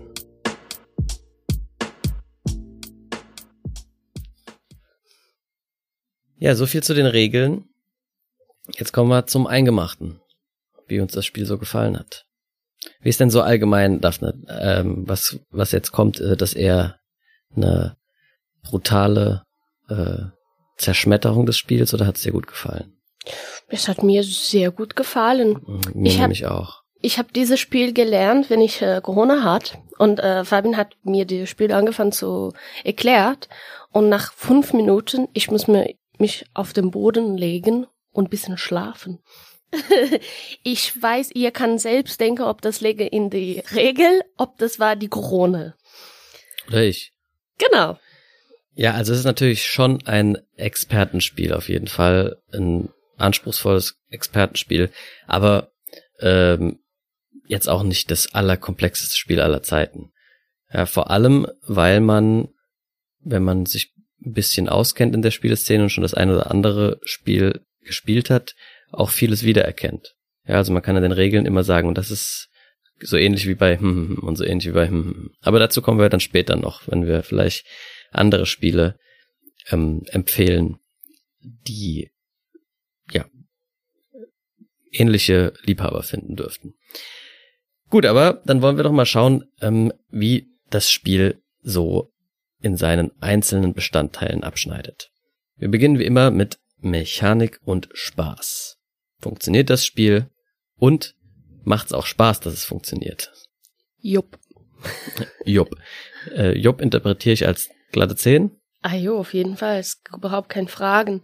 Ich finde, das der Spiel macht super Spaß und das ist eine ähm, einfache Version von Brass für mich und ein mehr Forgiven die Übersetzung für forgiven ist wieder? Äh, ich weiß gar nicht, wie man das sagen will. Es verzeiht mehr. Genau, aus äh, Wasserkraft. Das war mein Gefühl von diesem Spiel. Aber das ist für mich auf jeden Fall ein 10. Dieses Spiel bringt die beide Universum von Wasserkraft und Brass für mich und die machen das gut. Wir machen das. Äh, es ist so wie ein Teil von einem Puzzle. Die mhm. passt super zusammen. Ja, ja, von mir hat's auch glatte zehn Punkte. Ich finde das mechanisch übelst gut äh, gemacht. Also das ist das Design von diesem Spiel ist für meine Begriffe wirklich äh, ja makellos. Also ich meine, man kann da jetzt bestimmt suchen und findet dann Kleinigkeiten, aber insgesamt funktioniert das einfach so gut. Es sind so viele Mechaniken in dem Spiel drin. Ne? Und ich finde, die sind jede so super satisfying irgendwie. Genau, weil die halt alle auch so gut verzahnt sind. Also alles, was du tust, hat irgendwie einen Effekt auf andere Sachen und du musst auch alles irgendwie machen. Ähm, du musst Häuser bauen, damit du sie elektrisieren kannst. Ja, das Elektrisieren brauchst du, um diese Erfolge dir zu erwirtschaften, die du dann, wenn du deine Einkommensaktion machst, Aufladeaktion brauchst, um Sachen für die Endwertung zu platzieren. Gleichzeitig musst du, damit du die Häuser elektrisieren kannst, natürlich die Schienen platzieren. Da ist das Problem aber, dass du so nach und nach deine Aktionsplättchen los wirst. Also musst du dich auch darum kümmern, immer gute neue Aktionsplättchen zu kaufen. Du willst auch nicht nur Schienen bauen, sondern auch normale Aktionsplättchen äh, Aktionen spielen, damit die oben in diese Slots bei der Einkommensleiste reingelegt werden, damit man dann auch das Einkommen, das man sich erarbeitet, wirklich ausbezahlt kriegt. Es ist einfach, es ist so geil, dann muss man Aufträge oder man kann Aufträge nehmen, um die dann zu erfüllen. Das ist wie bei allen Spielen, wo man Aufträge nehmen kann und erfüllt halt eine schöne, sag mal, Seitenbeschäftigung. Das ist aber sowas, was in vielen Eurogames einfach ziemlich easy, glaube ich, noch dazu gemacht werden kann, einfach. Wenn man noch bisschen komplexer will, noch eine andere Möglichkeit, Punkte zu machen, macht man halt noch so Aufträge. Aber hier ist das dann wieder so geil gemacht, dass wenn man sich den Auftrag nimmt, bekommt man ja immer so einen kleinen Bonus. Man hat vier Plätze für Aufträge und überall gibt's einen kleinen Bonus. Geld, Uran, Arbeiter oder solche Erfolgssterne. Und du brauchst dauernd in dem Spiel irgendwas von dem gerade genau saudringend. Und dann hast du halt die Option, dir diesen Auftrag zu nehmen, damit du deine anderen Sachen äh, vorantreiben kannst. Und all das zusammen ist einfach wirklich genial. Und für mich, äh, also es gibt zwei ganz große positive Kniffs, was die Mechanik angeht, was ich auch wirklich originell finde. Obwohl man die Sachen schon kennt, aber diese, ja, wie das dann hier verzahnt ist, ist wirklich cool. Das fühlt sich auch komplett frisch an. Wir haben einmal diese, die Aktionsauswahl quasi, dass ich meine Aktionsplättchen entweder normal spiele, in die Slots, das hängt dann mit meinem Einkommen zusammen, oder dass ich sie eben als Schienen ablege auf den Spielplan, um dort meine Netzwerke zu vergrößern ähm, und dort dann eben die Aktionen triggere, aber nur, wenn ich sie farblich passend anlege. Das ist einfach eine, ein geiles Puzzle, vor das, das man gestellt hat. Welche Aktionsplättchen kann ich hergeben, welche kann ich aufgeben, welche Verbindungen muss ich vielleicht schnell äh, oder schnell äh, damit mit einsteigen zumindest, damit ich da nicht irgendwie dann plötzlich blockiert bin. Und andererseits äh, eben, welche Aktionsplättchen muss ich unbedingt behalten? Und also das ist einfach geil. Welche Farben passen gerade wohin? Wenn ich mir neue Aktionsplättchen kaufe, muss ich einerseits gucken, okay, welche Aktionen haben die, welche brauche ich. Andererseits geht es mir oft aber auch um die Farben tatsächlich. Und das ist einfach ein geiles Puzzle. Das ist der eine erste große geile Aspekt an diesem Spiel. Das zweite ist für mich die ähm, diese Siegpunktgeneration oder wie sagt man, Endbedingungsleiste, die man am Rand hat. Und jedes Mal, wenn ich all meine Aktionen durch habe und muss aufladen, dann kriege ich mein Einkommen, meine Aktionsplättchen zurück und darf alle Erfolge, die ich in dieser Runde sozusagen gesammelt habe, jetzt ausgeben, um einen von meinen Sternen auf dieser Siegpunkt äh, Entwertungsleiste da platzieren. Da gibt's, das habe ich gerade in den, Klären, äh, in den Regeln auch schon erklärt, halt sechs verschiedene Bereiche farblich. In jedem Bereich darf ich im Laufe des Spiels nur einen Stern setzen. Und insgesamt sind diese sechs Bereiche nochmal in, wie viel sind das dann? Das weiß ich jetzt aus dem Kopf gerade nicht, aber auf jeden Fall müssten dann acht sein, acht Bereiche unterteilt, von, die je, von denen jeweils zwei zu einem Entwertungsplättchen gehören. Und das sind Multiplikatoren, die nach und nach aufsteigen. Der erste Bereich ist mal eins, der zweite mal zwei, mal drei, mal vier, mal fünf, mal sechs und so weiter. Und je nachdem, wo ich meine Sterne jetzt platziere, sammle ich also Multiplikatoren für ein bestimmtes Entwertungsplättchen. Das heißt, ich muss auch noch ganz genau mitberechnen, wie viel Sterne ich in dieser Runde machen muss, damit ich an die richtige Stelle meinen Stern setzen kann, damit das, auf das ich spiele, am Schluss auch den Multiplikator kriegt. Zum Beispiel könnte da liegen, man bekommt äh, extra Punkte für äh, viel gebaute Schienen. Ja, dann liegt das Plättchen vielleicht bei dem Multiplikator mit drei und bei dem mit vier. Da muss ich jetzt also gucken, dass ich auf jeden Fall in dem einen blauen Bereich meinen Stern in, des, in den mal drei Sektor setzen kann und beim nächsten Mal muss ich dann aber genug Sterne sammeln, damit ich auch bis ins mal vier Ding schaffe. Und dieses langfristige denk, Planen ja. von Runden ist auch so eine geile Herausforderung. Also da habe ich so Bock drauf jedes Mal. Ich denke, diese Kniffe in dem Spiel ist wirklich die Cherry on top of the cake, ne? Ich finde das super cool. Und es gibt's. Ja, das ist für mich so das Herz des Spiels eigentlich. Nicht beim ersten Mal vielleicht, wenn man es spielt, weil da noch viel zu viel los ist, aber sonst, wenn du das Spiel ein paar Mal gespielt hast, setzt du dich hin, guckst dir an, welche Endwertungsplättchen gibt es Ja. und wo will ich am Schluss meine Sterne haben. Es kann entweder zum Beispiel auch sein, dass man sagt, okay, ich gehe auf die richtig fetten Multiplikatoren, weil darauf passt das auch gerade irgendwie ähm, mit meiner äh, Fraktion, die ich hier gerade spiele. Ähm, also mache ich lange Runden mit viel Punkten und will da oben rein. Es kann sich aber auch lohnen zu sagen, nee, weißt du was, ich lade einfach viel öfter auf, dann kriege ich insgesamt mehr Einkommen im Spiel und äh, setze mein Sternchen immer weiter unten hin, weil die, äh, die Plättchen, Das sind dann zwar niedrigere Multiplikatoren, aber ich mache eh viel mehr äh, Punkte damit, äh, weil das zu meiner Strategie passt. Und ja, das ist einfach wirklich, wirklich geil. Übrigens, Fraktionen habe ich in der Regelerklärung äh, noch ausgelassen. So ein bisschen, jeder spielt also eine asymmetrische Fraktion. Das Playerboard ist immer ein bisschen anders. Und ähm, man hat eben noch so Technologien, die man nach und nach freischalten kann. Das sind entweder starke Soforteffekte oder halt so äh, andauernde äh, Fähigkeiten, die man dann hat. Ich darf dann immer, was weiß ich, wenn ich ein Gebäude elektrisiere, kostet mich das ein Energie weniger oder sowas.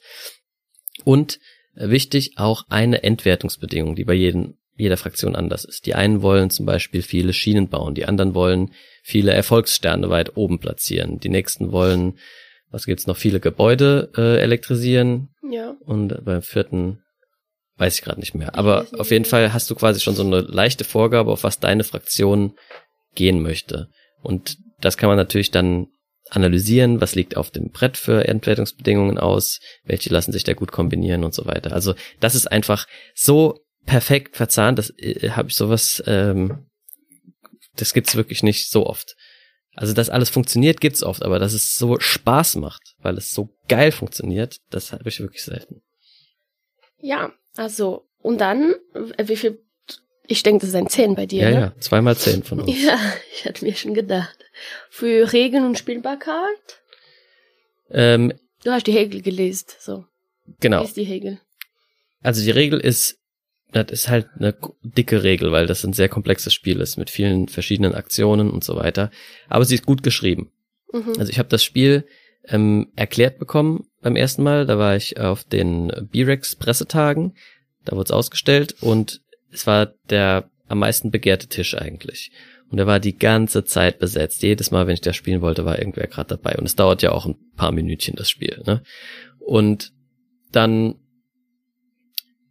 war ich eigentlich für den ersten Tag schon durch. Es war irgendwie so halb eins. Und gehe noch mal so durch die, diesen Raum da, wo das Spiel aufgebaut war und sah, oh, es ist frei.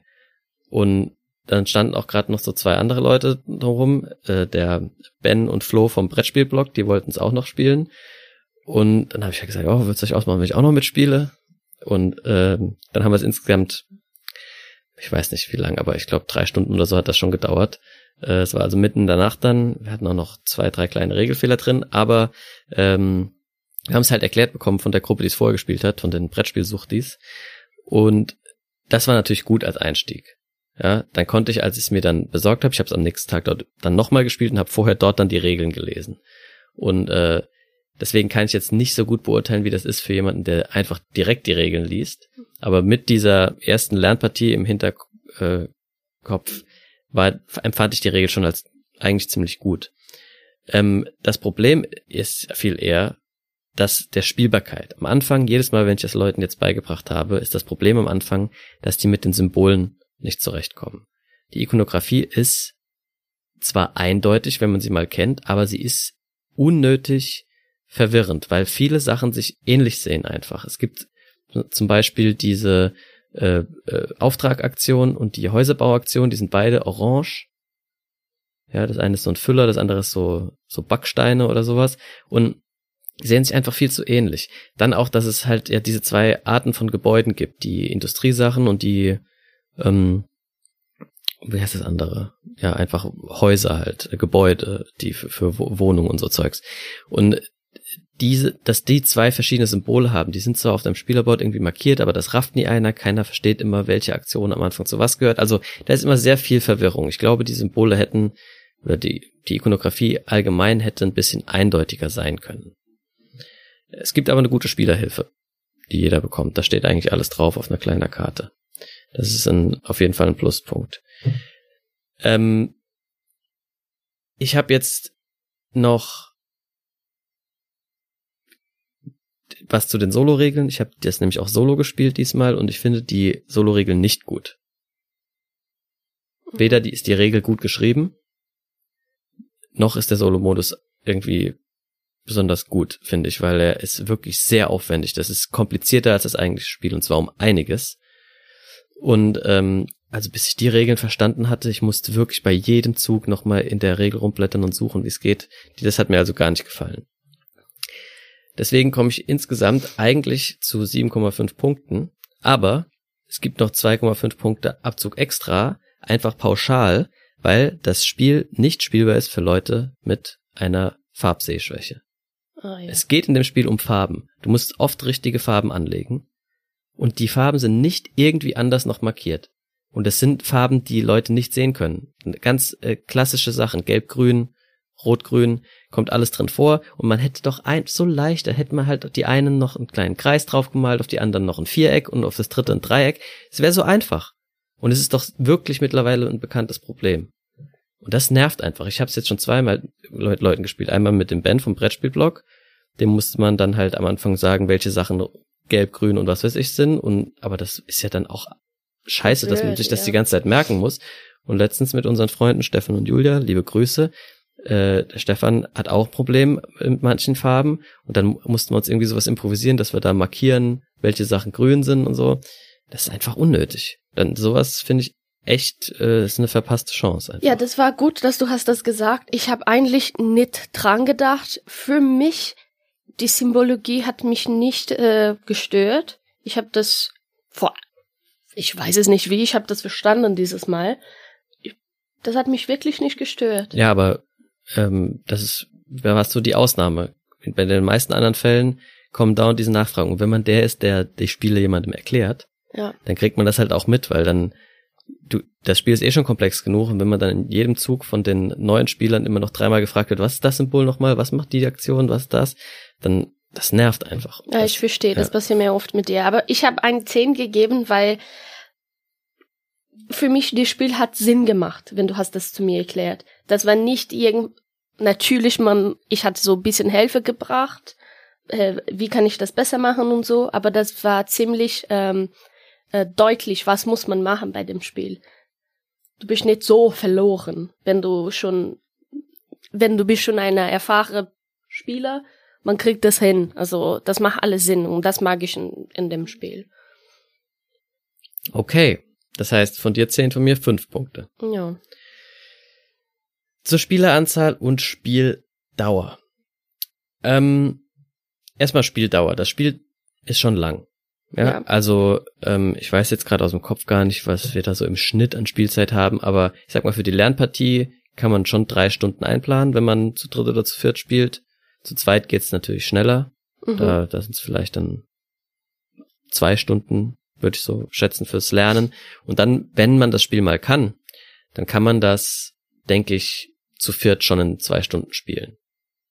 Aber zwei Stunden würde ich schon immer mindestens einplanen.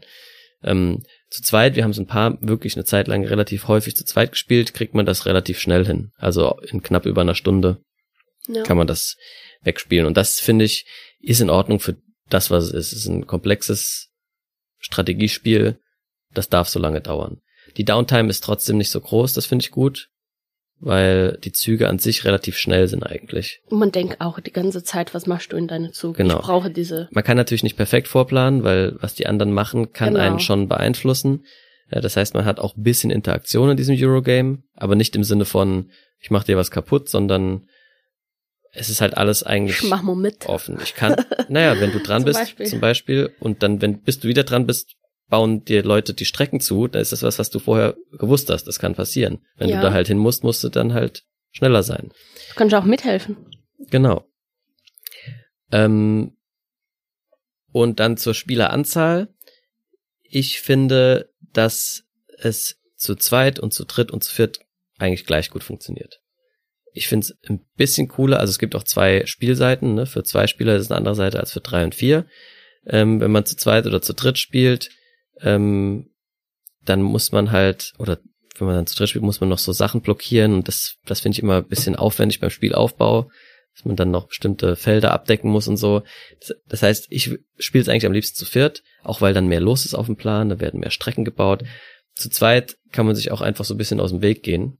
Ja, also ich habe das genau das gleich gespielt. Für mich, das ist, das wird ein 10 zum dritten und zum vierten und zum zweiten, das ist ein 9, weil wenn man zum zweiten spielt, wie du hast gesagt, man kriegt man kann nicht so viel Interaktion. Ich kann die East kriegen, du die West und das ist völlig egal. Ja. Und Ähm, zum vierten, man geht man mehr in dem Weg von dem anderen Ja, Leute. So würde ich auch sagen. Für mich wären zwei und drei fast perfekt und zu viert ist es am allerbesten, aber es funktioniert in allen Spieleranzahlen gut. Und auch der Solo-Modus funktioniert. Das ist eine gute Herausforderung. Er ist nur sau aufwendig einfach. Und ich bin kein geübter Solospieler, vielleicht ist das auch normal oder man kann da besser drin werden, aber da muss man echt so, du hast hinten, du hast dann so einen Algorithmus, dem du folgen musst, um rauszufinden, was der jetzt macht. Wenn das und das der Fall ist, dann wird er ein Aktionsplättchen als Schiene spielen. Wo spielt er die hin? Naja, auf die, äh, keine Ahnung, wenn er irgendwo eine Strecke vollenden kann, dann wird er das tun. Wenn er das nicht kann, dann spielt er es in eine Stadt, in eine, die sein Netzwerk erweitert, wo er aber noch nicht ist. Wenn da mehrere Möglichkeiten sind, dann nimmst du die Stadt mit der kleineren Nummer. Bla bla bla. Also es ist wirklich sehr, sehr aufwendig. Und ähm, das würde ich auch nicht mehr machen. Aber trotzdem, insgesamt äh, kriegt's von mir dann neun Punkte, weil es fast perfekt funktioniert in allen Spieleranzahlen, die auf der Packung stehen. Dann wir kommen zum Zielgrupp. Passt es zum Zielgrupp, Fabi? Was ist denn die Zielgruppe deiner Meinung nach? Experte. Also das brauchst du nicht mit irgendwelchen Leuten spielen, die einmal im Monat sich treffen, um Nee. die Quacksalber von Quedlinburg zu spielen. Nix gegen die Quacksalber. Ich war, das war jetzt nur ein Beispiel. Äh, Bitte mach das nicht mit deinen Freunden ne? und denk, oh komm, wir spielen mal dieses Spiel, ich denke, Genau. du bist bereit. du magst doch auch Nein. Zug um Zug. Komm, ich habe hier noch so ein Zugspiel. Nein, bitte Ja. mach das nicht mit deinen Freunden. Nee. Nur wenn du gar nicht, äh, wenn du diese Leute nicht mögen, vielleicht. Ja. Also äh, Leute, die Bock auf solche komplexen Eurogame-Strategiespiele haben, für die ist das genau das, was, äh, was ja ihre Herzen höher, höher schlagen lassen wird. Deswegen für mich zehn Punkte. Ist für Ja. Expertenspiele gemacht und Das ist eine alle. super elegante Eurogame, wirklich. Artwork und Material. Ja, also für mich, ich liebe diese kleinen Taus. Ähm, wie heißt der? Kraftwerke. Die Kraftwerke. Ich, die hätte so ein Plättchen machen konnte, aber wie die haben das 3D gemacht, ich finde das voll cool. Man sieht man dem besser auch vor allem.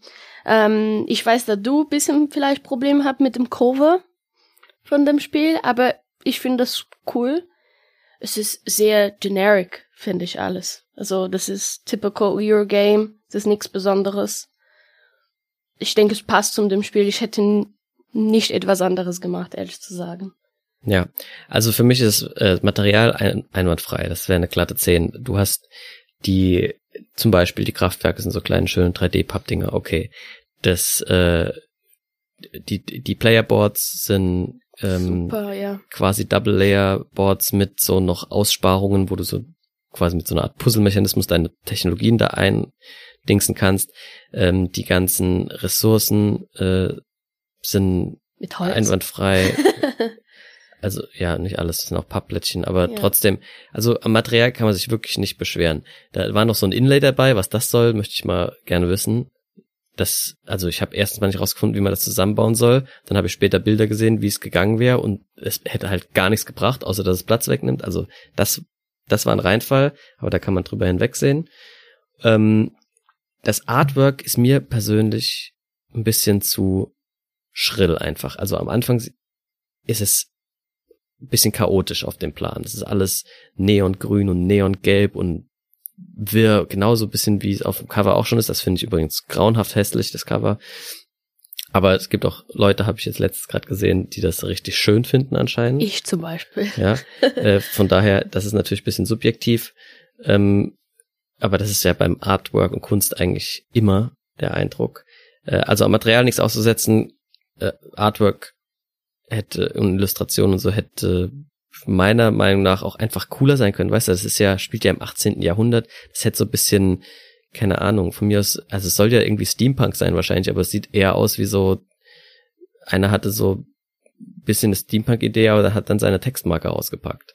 So, weiß ich, egal. Also insgesamt komme ich in der Kategorie auf acht Punkte deswegen. Ich gebe einen 9. Ich, ähm, die, ich würde nur ein 10 geben, wenn ich werde überrascht von was ist, aber ich war gemütlich rein. Das, ich hatte das expected, weißt du, was so aussieht. Okay. Bei mir gibt's viel Punkte für Material und wenig für Artwork. Dann Wiederspielbarkeit. Also ist das Spiel irgendwie variabel im Sinne vom Aufbau oder im Sinne von, man kann verschiedene Strategien äh, verfolgen oder man hat immer wieder neue Herausforderungen. Wie, wie ist da dein Eindruck? Für mich, das ist eine volle 10. Äh, es ist immer neu bei dem Spiel, weil das, das immer alles verändert. Und ich habe das immer Bock neu zu probieren, weil ich weiß, das wird komplett anderes. Wo das alles liegt, was es für ein Ziel ist neu. Ich kann eine neue, ähm, äh, wie heißt das, Scheiß?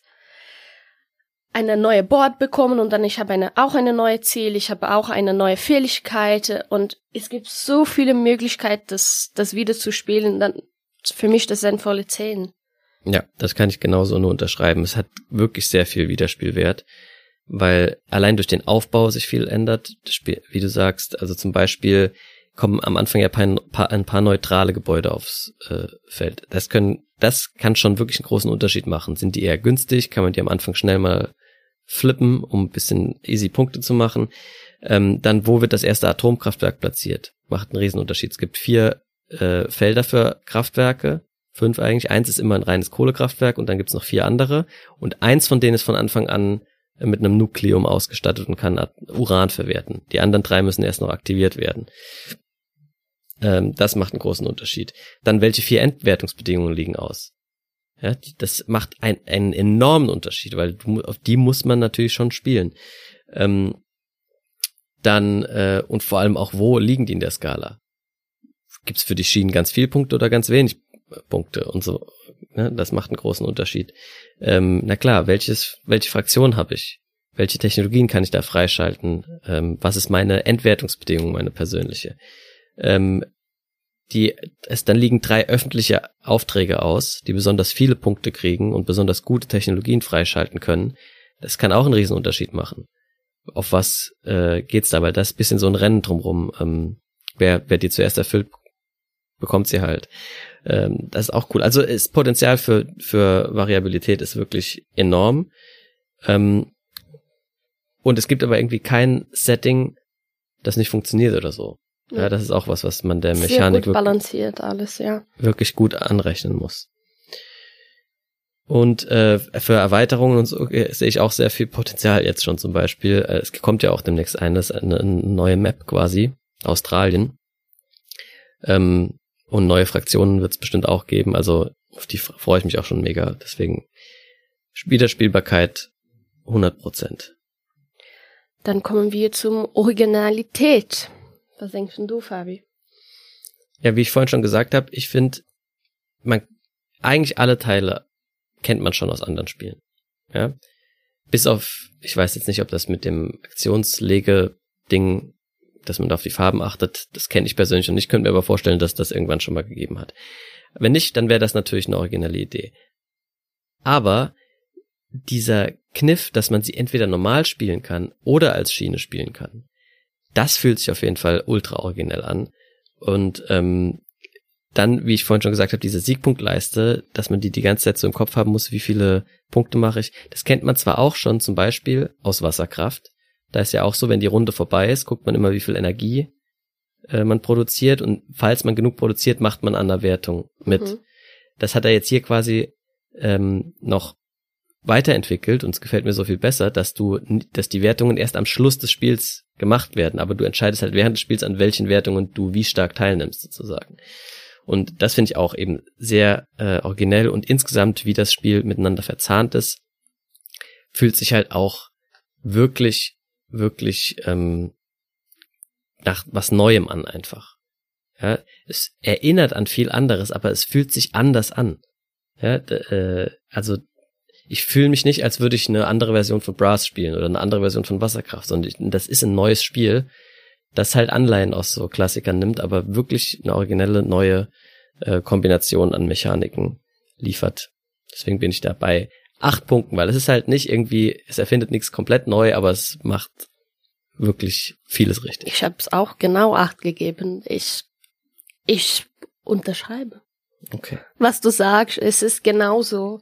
Ähm, das ist, wie ich habe es am Anfang gesagt, es ist eine leichte Version für mich aus Bras und Wasserkraft. Also ich kann, ich fühle mich gemütlich am Spiel, weil ich die andere Spiele schon kenne.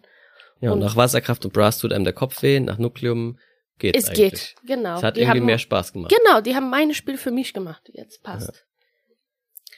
Ja. Okay, Thema und Setting. Passen Thema und Setting zueinander und was halten wir so subjektiv gesehen quasi von dem Thema und dem Setting. Also das Thema des Spiels ist ja sehr komplex. Ne? Wir haben verschiedene Sachen. Wir wollen irgendwie Netzwerke bilden. Äh, wir wollen dann ähm, bestimmte äh, Gebäude platzieren und diese Gebäude mit bestimmten Ressourcen versorgen und so weiter und so fort. Also da ist relativ viel äh, thematisch los. Es ist einfach so ein, ja, im Prinzip im weitesten Sinne eine Wirtschaftssimulation mit Elektrizität, könnte aber auch Wasser, könnte alles mögliche andere auch sein. Ob das jetzt, ob man da jetzt Kohle und Uran liefert oder ob man wie in Wasserkraft Wasser irgendwo hinbringt oder keine Ahnung, könnte auch Drogenschmuggel sein, das ist mhm. eigentlich egal. Äh, aber äh, auf jeden Fall passt das Setting, was sie gewählt haben, nämlich äh, Kraftwerke ähm, mit mit Uran oder Kohle beliefern, um im 18. Jahrhundert in Sachsen, warum auch immer, Gebäude zu elektrisieren. Das passt, das ist stimmig. Äh, es ist, finde ich, eine weirde Entscheidung, warum ausgerechnet im 18. Jahrhundert in so einem Paralleluniversum quasi äh, Atomkraft jetzt machen. Keine Ahnung, vielleicht aber wollte der mal nach Sachsen in Urlaub fahren und hat dann gedacht, dann kann er das irgendwie von der Steuer absetzen. Ich weiß nicht. Mhm. Äh, also ich verstehe nicht, warum dieses absurde Thema gewählt wurde, aber es passt. Äh, das absurde Setting gewählt wurde für das Spiel, aber es passt. Deswegen äh, kann man äh, nichts dagegen sagen. Ich gebe trotzdem nur acht Punkte, weil ich persönlich das komplett bescheuert finde. Ich hätte lieber äh, industrielle Revolution in England zum hundertsten Mal nochmal. Ja, aber dann das wäre brav. Ja, aber es wird irgendwie, ich weiß nicht, oder von mir aus auf irgendeinem neuen Planeten, die ist äh, Sci-Fi, Fantasy, wenn es schon so eine abgefahrene fiktive Story sein soll, dann auch richtig. Warum, ich denk, das warum ist, in Sachsen? Ah, jo, aber ich denke, das ist nur für, für Spice in dem Spiel, für die Leute, dass wir das lesen. Ich habe das überhaupt nicht gewusst und ich habe trotzdem das Spiel gefeiert. Oder, oder erneuerbare Energien. Ein, ein relevantes Thema jetzt für die aktuelle Zeit. Hätte man auch machen können. Nein. Nee, ich, ich finde es egal, was, was du, was du ist. Für mich, das ist ein, ein äh, neun nur weil ich habe diese Teil von Energieproduktion, ich habe überhaupt kein Interesse in so Dinge, aber ich, ich muss mal bei dem Spiel 500 Mo fragen, hä, wie, wie, wie mache ich mit dieser grüne Dinge hier wieder, mit dem Energie und so und ja, deswegen, aber von wo kommt, ob das ist in die 800 oder egal, ob das ist von der Stein ist, das, das macht mir kein, ähm, kein Problem. Also ist völlig egal, finde ich. Ja, dann gehen wir zum Glück versus Ich Strategie in dem Spiel. Ähm, ich fange mal ein bisschen an. Ich denke, Glück kann eine große Teil bei diesem äh, Spiel spielen, auch, weil, wie du sagst, wenn man äh, Glück hat, dass du in deinem, äh, oh Gott, wie heißt die wieder? deine das Playerboard? Die Playerboard. Wenn du sagst, man muss mal viele äh, ähm, Schienen bauen. Schienen bauen, sorry, mein Deutsch ist kacke heute. Schienen bauen und dann für die Ziel steht auch äh, Schienen bauen, dann hast du schon ein bisschen Glück und dann das kann schon eine große Teil in dem Spiel spielen, auch wenn du bist die erste Spieler und dann weißt du, das kann schon ein bisschen spielen. Das das kann stören. Hm, ja, ich verstehe, was du meinst. Das habe ich mir so jetzt noch gar nicht überlegt. Ist auch noch nicht irgendwie vorgekommen, finde ich. Ähm, das hat mit mir passiert, deswegen.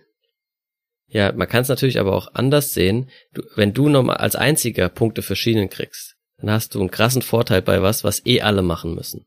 Ja, wenn jetzt das zusätzlich noch als Entwertungsbedingung da ist, dann kriegst du zwar Doppelpunkte, aber alle anderen kriegen für was, was sie sowieso eh auch machen müssen, jetzt halt auch Punkte. Du bist nicht mehr der Einzige, der dafür Punkte kriegt. Also ich finde, das hebt sich so ein bisschen auf.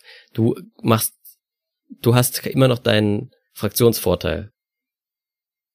Ja, und Im, was passiert, wenn die, weil bei dem kleinen Bonus-Sachen, wenn du dem, ähm, wenn du dem fertig machen, kriegst du die Punkte. Wenn jedes Mal jemand deine Ding nimmt, weißt du, wenn jeder das Gleiche machen, ich weiß es nicht, wie ich, ich das erkläre, aber ich denke, Glück Ich weiß schon, was du schon. meinst. Klar, äh, wie so grundsätzlich das Setting am Anfang ist, das Aufbau, der ist ja zufällig, kann natürlich einer Fraktion mehr in die Karten spielen als einer anderen. Das könnte, sehe ich schon, dass das passieren kann. Aber ich habe trotzdem das Gefühl, dass man das durch seine Strategieanpassung dann auch wieder ausgleichen kann.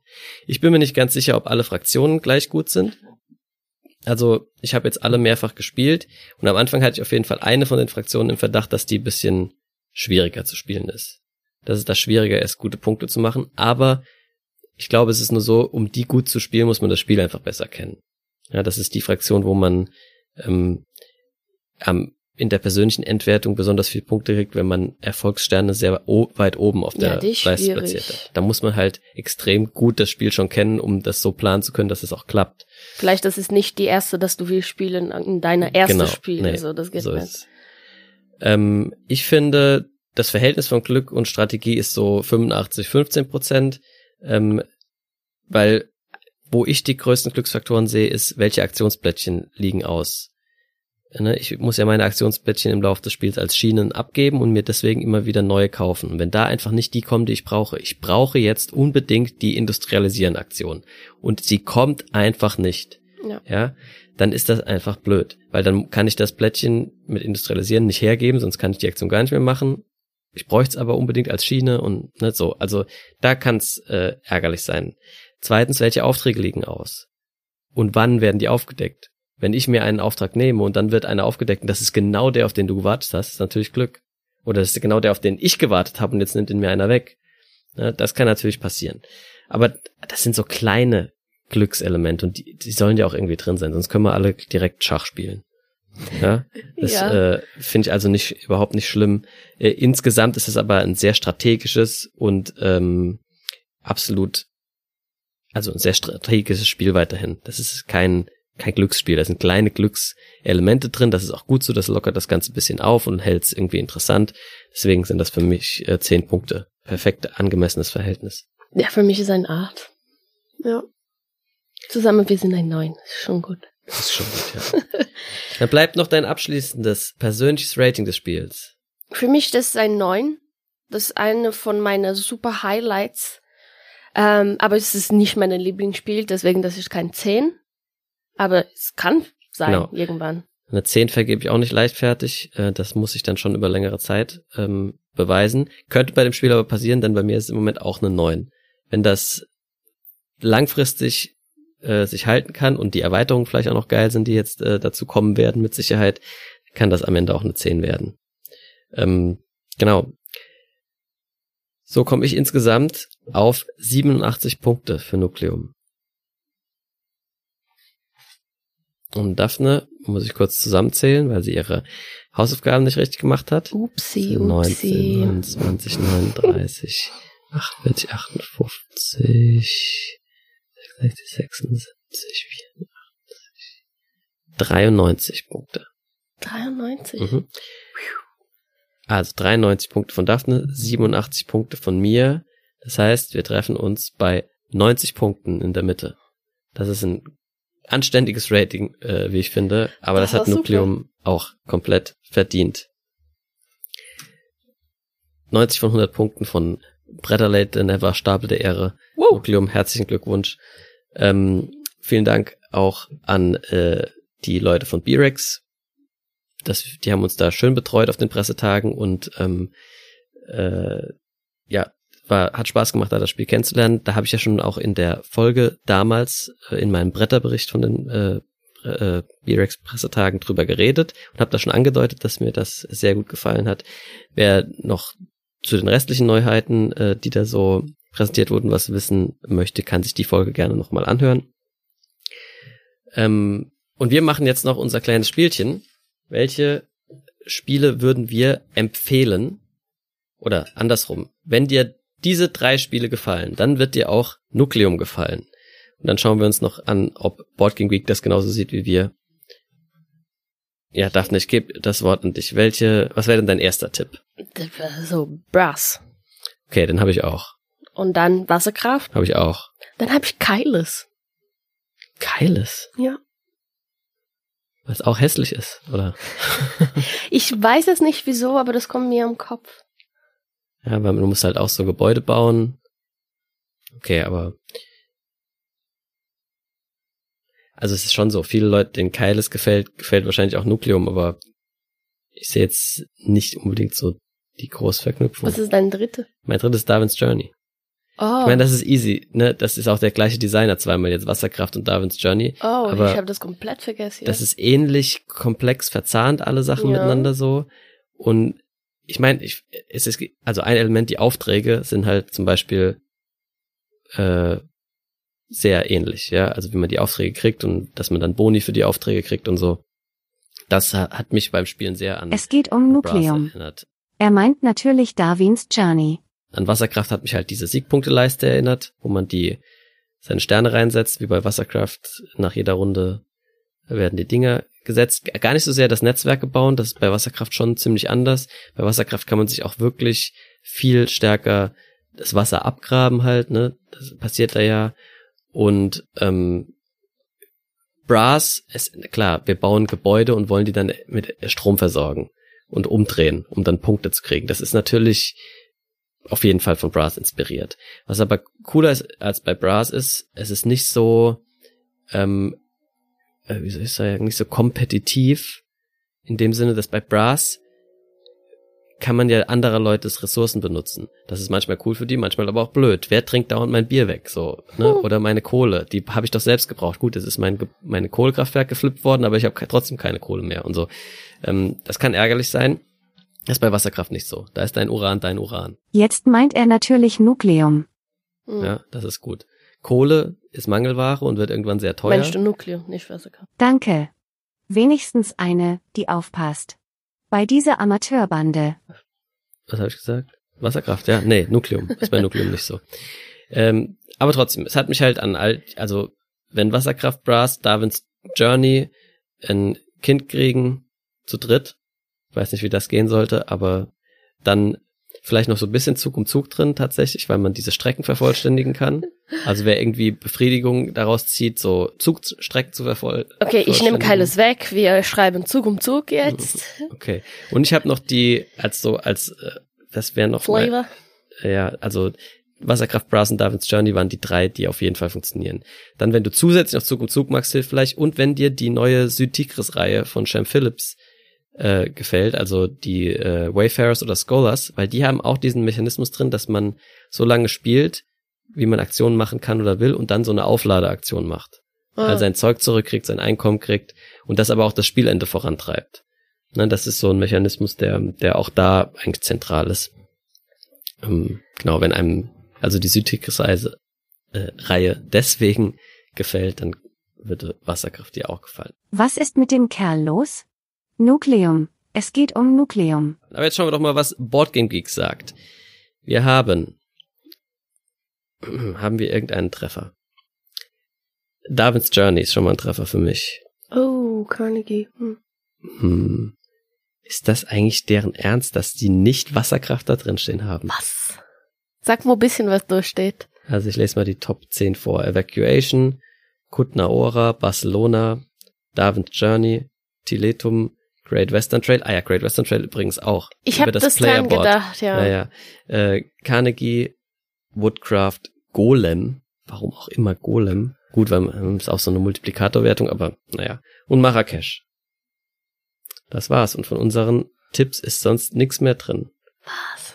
Das heißt, das wäre dann wieder ein Punkt für mich. Oh oh. Ja, habe ich besser getippt als du. Ja. Gut. Ähm, ihr könnt uns ja gerne auch mal wissen lassen bei Twitter und Co., äh, ob ihr uns zustimmt oder ob ihr noch andere Spiele kennt, die uns gefallen könnten, weil uns Nukleum so gut gefallen hat, oder die uns gefallen könnten, weil uns die Weiße Burg so gut gefallen hat. Wir auf jeden Fall können beide Spiele sehr, sehr empfehlen. Äh, ein richtig fetter Strategiekracher und ein richtig dünner Strategiekracher, ähm, die beide absolute Highlights sind bisher für mich in diesem Spielejahrgang. Ja, für mich auch. Das wäre es dann von uns. Wir haben bald noch einen weiteren Stapel der Schere. Der Schere, sag mal, ich komme immer mit neuen Sachen um die Ecke. Stapel der Ehre äh, anstehen. Ähm, uns wurden durch diverse Corona-Erkrankungen viele Spielerunden vermiest und wir konnten die lange nicht so viel testen, wie wir wollten. Jetzt hat es aber alles geklappt und es kommt was Japanisches auf euch zu. Uh. Zwei japanische Spiele. Eigentlich hätte ich die Weiße Burg da auch gerne mit reingepackt. Dann wäre es eine ganze Japan-Trilogie geworden. Aber so wird's nur ein äh, Japan-Duo. Könnt ja schon mal ein bisschen spekulieren, welche Spiele das da sein könnten. Und ja, dementsprechend wünschen wir euch wie immer Gut Brett. gut Brett. Oh, ich habe eine Idee für eine Stapel der Schere. Welches Spiel wir schneiden ab? thank